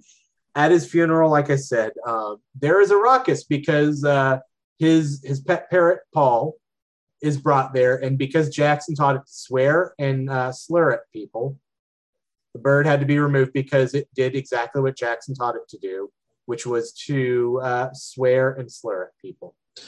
I don't want to give Andrew Jackson credit for anything, but teaching your parrot to swear at people is objectively a cool thing to do. Yeah, but not screaming slurs at people. Mm, That's that is also true. His legacy. Ugh, not awesome. Let's talk about his Supreme Court picks. He gets Not good. he gets six, in part because he actually expands. He's like the only president to actually add uh, Supreme Court picks because, again, that's something that every president technically has the power to do. But the problem is, is that, well, once you really get into the habit of doing that, and like this is why, like, uh, FDR was going to do this, and we'll talk about this with him someday. But like, FDR would have done this, but people point out immediately, like, you do this, and like, you can guarantee Republicans are going to undo that by like adding more and like stacking it in their favor. But Jackson gets Mhm. away with it. He he does he stacks the Supreme Court. He gets six picks, and let's talk about them. John McLean, um, who I wish, but not John McLean, uh, but John McLean, who serves 32 fucking years, gets uh, put on the Supreme Court to get him out of the postmaster role. He's another postmaster, and he's a Mhm. spite pick by Jackson. He ends up not being a garbage human being though, because again, like Jackson basically put him there to get him out of something where he could actually do something, and McLean, McLean ends up being like one of two justices to vote in favor of Dred Scott. Um, Okay. And like I said, he he he gets put on the Supreme Court to spite him because like Jackson's trying to get him out of the way. And to this guy's credit, he basically spends the rest of his life like fighting against Jackson's shit. And in fact, um, in uh, uh, the end of his life, he becomes a Republican. He is against slavery, and actually, he is a candidate in the 1860 election. We know who we know which Republican obviously gets it wins, but Mm-hmm. Queen does it. Uh, Henry Baldwin, who is on the Supreme Court for 14 years, um, claims that he was morally opposed to slavery, but supported it because it was a constitutional right. I Um, don't. What? No. I mean, basically, he it's the same stance that I know you weren't here for the Franklin Pierce episodes, but like it's that it's the same shit with Franklin Pierce. You know, he was morally Oh. opposed to it, but he supported it anyway. He was also the one guy who dissented in the near unanimous Amistad ruling. to uh, you know in favor of the slaves, well the free the free people. Like he's the only guy to rule against uh, the uh, the uh, the victims and uh, John Quincy Adams, who was their lawyer. Naturally. Piece of shit. James Moore Wayne, 32 years on the Supreme Court, uh, pro slavery, uh, anti highways and canals, anti Native American policies. the only the only thing he was good on was pro union. Basically, he is Andrew Jackson on the Supreme Court. Uh, Philip P. Barbour, um, who only gets five years in the Supreme Court. He is a, uh, he is a slavery supporter, big time slave owner, ruled in favor of s- slavery. Hilariously died in the during the Amistad case. hmm. John Catron, uh, 28 years um, on the uh, Supreme Court. Technically, he is a Van Buren justice, but Jackson's the one who nominated him. We'll Yeah. go over him with Van Buren, but rest assured, he sucks. I would assume. I would assume nothing. Nothing else. And then we get the big one. Oof. I didn't mention this earlier because I wanted to save it for this part. Something big happens with the Supreme Court during Jackson's like during like uh let's see if I if I'm counting right, it would have been during ja- like it was during 1833, Mm-hmm. right? Uh either 18 yeah, 1833.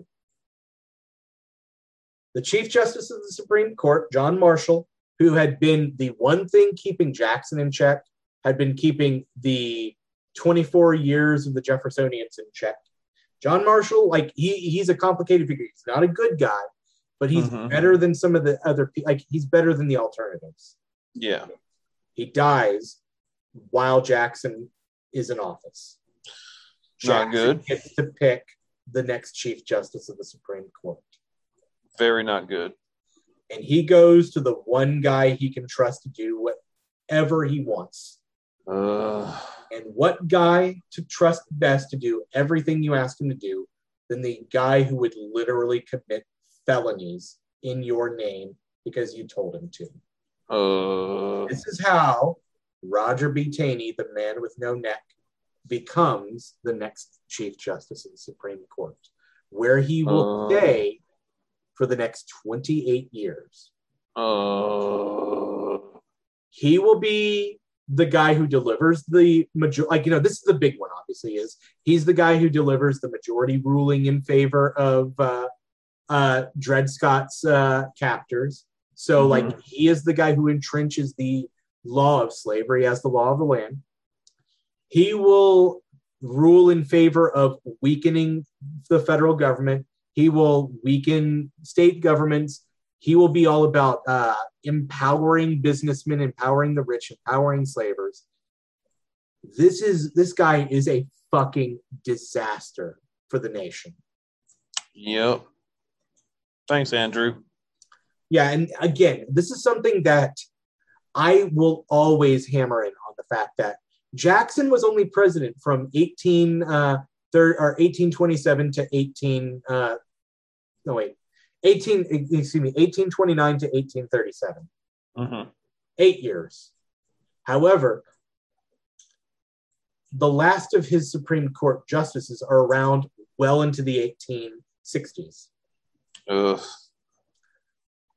Jackson is dead for almost 20 years before we are fully rid of his legacy. And even then, obviously, they like you know of the Supreme Court, like they are still like people he put into power are still making decisions two decades after he is dead. Uh, This is why elections matter. I know people are very quick to just be like, your vote doesn't matter. It's only four to eight years, blah, blah, blah. But the reality is that every election, yeah, it matters. Even if you're, it's a losing battle, don't approach it like that because at the end of the day, every vote does add up. And you may Mhm. think it's only four years, but it's not. Like, here's the thing I'm knocking on all the wood right now that, you know, Trump only gets four years. But even if, like, you know, Trump never gets reelected again, fucking Amy Coney Barrett is like, you know, she's young enough to where she's like that bitch will probably be on the Supreme Court for the next 40 years. Mm-hmm. And you know, Brett I love Pierre Kavanaugh is like he's a pretty young man too. Like he's probably like he and Gorsuch probably have another 30 years uh, you know, under them unless, you know, somebody likes beer a little too much. Oh, if we can only hope. So yeah, Jackson keeps fucking this nation from beyond the grave. And of course, he has other legacies too. I mean, at the end of the day, he causes a big, massive economic crash.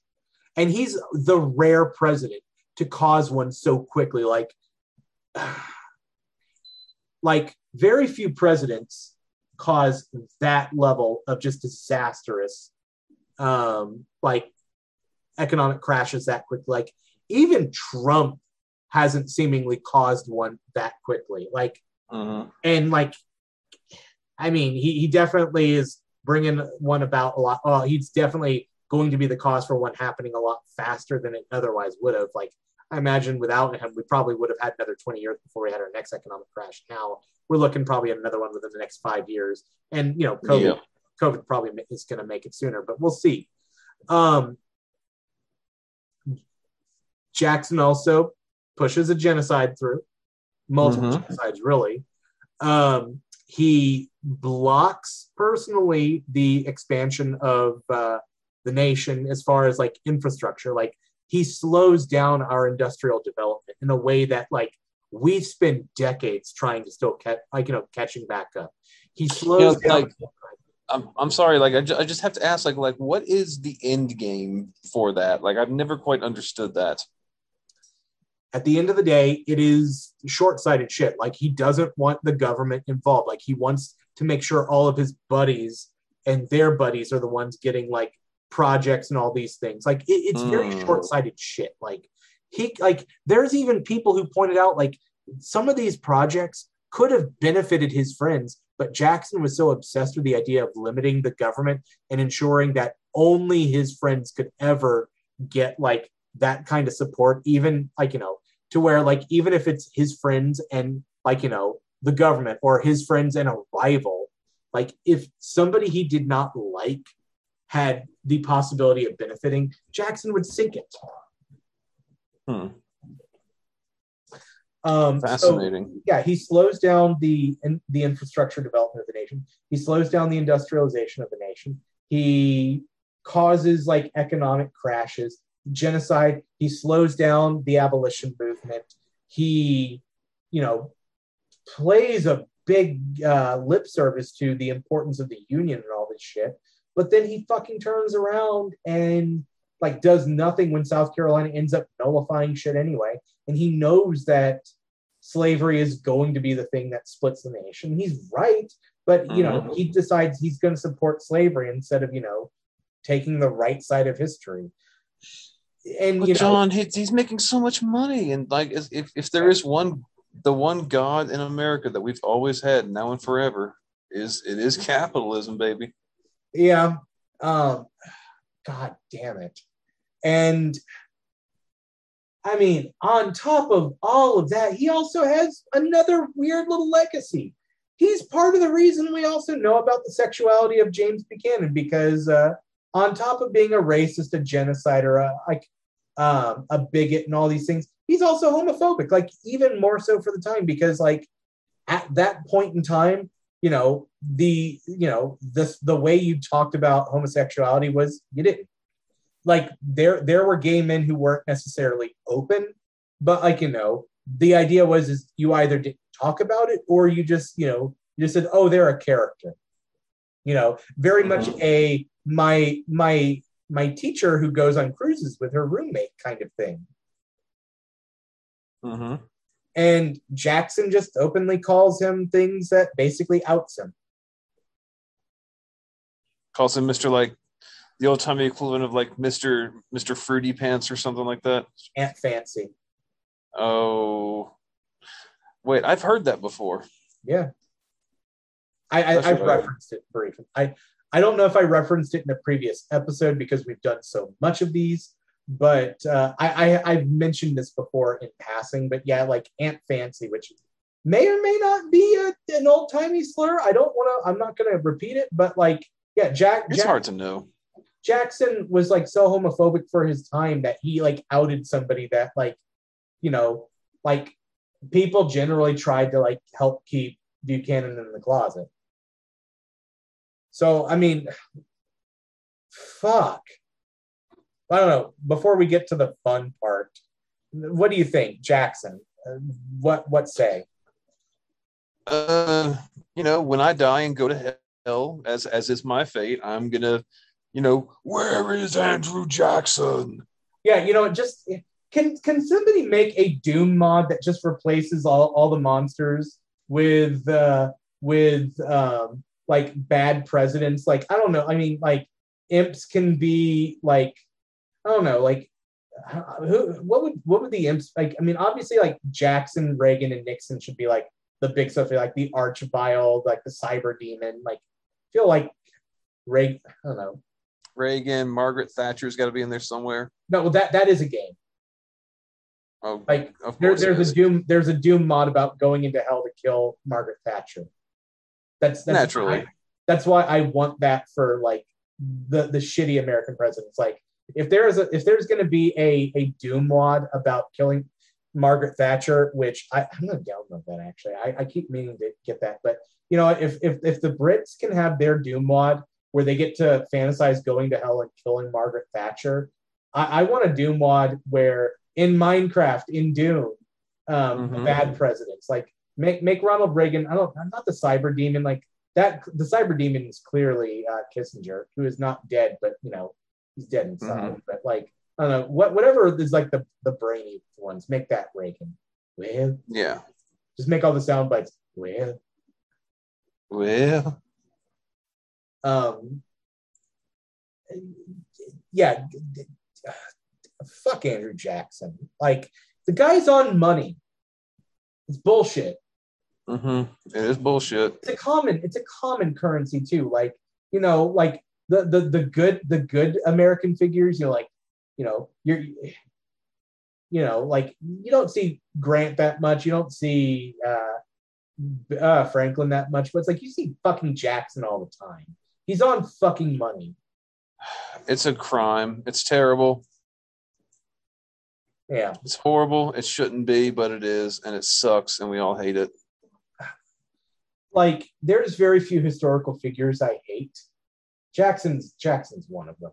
Like even before I did this research for these many episodes, I I hated him, but like I I I Mhm. truly hate him with every fiber of my being because like I learned so much about him that just what a fucking piece of shit.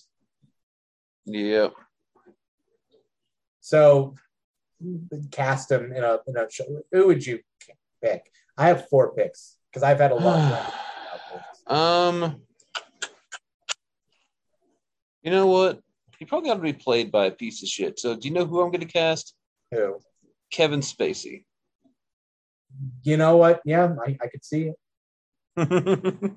Um, any other picks before I do my my my four? no, I feel I, I feel like Kevin Spacey's good. I'm I'm I'm more interested to hear yours, honestly. Okay, so if we want a full on comedy, Bob Odenkirk, Okay.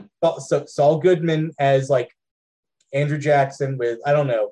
Uh, David Cross can be Martin Van Buren. Okay. It's like you know, uh, Mr. Show, but about monsters. I can agree with that. That works. um, if we want uh, half serious, half comedy. The the person I always thought, uh, and like there's one like my last pick is going. My last pick is going to be uh, the one who I I just realized basically just is Andrew Jackson. But the person I always like associated with Andrew Jackson was uh, Christopher Walken. Like for some reason, I always just Hmm. thought they they look like each other. And Christopher Walken is also a crazy person. Please don't kill me, Christopher Walken. I love you very much. You're just kind of a crazy person. He is he is definitely a character. Um, but like I would just love like Christopher Walken, like just Christopher Walken as Christopher Walken as uh, Andrew Jackson, like He's a guy playing a dude disguised as another dude. yeah, like No, national bank, I will kill you. you know what? I'm down. Um, if we want something a little bit more serious but also lighthearted, Walton Goggins. Ooh, that's a good one. That's a good one. Yeah. But honestly, just because of uh, season two of Righteous Gemstones, which I mean, also Walton Goggins in that, but like the the big thing that I kind of realized is like the perfect person to play Andrew Jackson. Like, dude looks like him now. Like, you know, he he is a Southerner. Like, basically, perfectly plays that Tennessee piece of shit. Mm-hmm. Um, Eric Roberts. Hmm. Like, look up like Eric Roberts now. I mean, like, you give him like weird ass hair, and like he just looks like Andrew Jackson. He's a Southern. I can agree like, with that. Yeah, like he he perfectly plays like sleazy pieces of shit from the South. Like Eric Roberts would just be perfect for that role. I can agree with that. I can agree with that. That's a solid kit. That's a solid cast. Yeah. Um, and so yeah, I, I hate Andrew Jackson. I hate him. so Yes, I do too, and I'm so happy we're done. Yeah. And s- speaking of being done, yeah, I do we want to say it here or do we want to make like a separate thing for this? I mean, we may, do maybe do both. Um, let's let's do a separate thing. I mean, how, let, let's do a separate thing explaining it further on, but like, I, I, I don't know. People are going to be, or do you just want to cut this part out? Uh, let's play it by ear. Um, we'll we'll have a later thing explaining it and like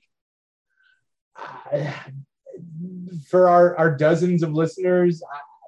I, I hate to do this. Uh, we the show I think might be going on hiatus for a little bit because we're just too damn busy. I mean, you guys might have noticed that uh, we've kind of been missing some weeks because like Mhm. shit keeps coming up. Um, our lives, like for the past uh, seven months, well, really for a while, I've just been like super busy, Mhm. and um, like my job's getting crazier. Like I, I'm still finishing up my dissertation. Actually, like I know it's weird. People like people already call me Dr. Thompson, and like I don't correct people on it because like I just don't have the heart to. But like Mhm. I'm still finishing up my doctor, even though I'm a like I'm a full time professor and department chair now. It just yeah. Just how it happened. But um, like I, I got to focus on my dissertation. Brett, you and your wife are doing like a bunch of stuff right now, and we just don't have the time. And I Yeah. I got to be honest. Uh, researching this series, like, not just because of the work involved, but like the the the content, like, was such a huge mental health drain. I need a break. Yeah, that's fair. I mean, like we we both like you spend your free time researching some of like th- these people are horrible monsters. Except Ben Harrison. Except Ben Harrison. We all know that that that we stand Ben Harrison here. Yeah. But outside of that one bright spot, like, yeah, I, I, I, need a mental health recharge, and like, with everything going on, like this, this working on this, as much as I love it, I really do love it. It, like, recording this episode just to kind of get everything out. Like, I've had to leave my wife in the lurch, like watching our kid, uh, you know, because like you know, doing stuff. And so I got to get back to them too. And like every time we record this, like I hate doing this. And like I said, we'll, Mhm. have, we'll have a full thing next week probably to just explain it like in more. But this isn't goodbye. Like I fully plan on us coming back to it. And like right now, I think you know Brett and I are gonna like talk more about like how it's gonna look. Like we might do some stuff here and there over the next. uh so like you know a few months of like you know some little mini things here and there like drop you know just some like friendly stuff and then at some point within the next year pick it back up and you know right back where we left off and you know you know start talking about presidents again but i need a break Hmm. Yep, yep, yep. That is the, that is the reality of doing this. Is that sometimes it's a lot, and that we need. I mean, shit. It's it's hard to do this. Like it's it it has gotten to the point where, you know, when we started this, we'd have enough time to you know do this and have a bank of episodes, and we we could actually record in advance. And for the last few months, we've been literally recording on Sunday night, and I've been editing Sunday night, Monday morning, to get these things ready. So it's it's a lot. A, a break is needed, but like like John said, we're not going away. We are just taking a breather. And like I said, we'll we'll explain this more in detail, like next week, or we'll have this, or we'll at least isolate this into like a separate thing to release. That way, people have something to point to. But know, I'm sorry, we just like if if this was something like that we were just doing as a job, like you know, it's like a Patreon, which I never really felt comfortable doing anyway, because like I don't want to like ask people for money to do this, but also like I love my actual job. But like, Eh, I mean, I I personally I, I have stated I have no problem begging people for money, and I would set up a Patreon in a heartbeat. Yeah. but I know you. but but we are we we are of different philosophies there. yeah, and I mean, we'll figure that part out. But the time, it's like if we don't if we don't put this on break, like it's gonna be a it, it's gonna be like a big mental health drain, and like we're gonna be like making major sacrifices that we just can't do. So for now, this isn't goodbye, but it's just a. Uh, we'll see you. See you next time, Space Cowboy. See- Bang. and and we might see you sooner than that. As, as I said, I've been working on my little side episode, so we're gonna try we're gonna try to squeeze that in in the next week or two. Yeah. But other than that, I'm, I'm see you next time, Space Cowboy. See you next time. See you, Space Cowboy. Uh, but uh, you know, any any final pluggables for now, Brett? No, the usual. Um, still still follow us. Please, Yeah. like you know, you could you could like and subscribe, etc., etc. Yeah, and I mean, like, share share the podcast with your friends. Like, you know, tell them there's a lot of back episodes. Like, you know, a whole year's worth of them. In fact, In fact, And- in fact, yeah, like you know, go catch back up on them. You know, give us feedback. I I kind of want to use this hiatus to kind of refresh and rethink things.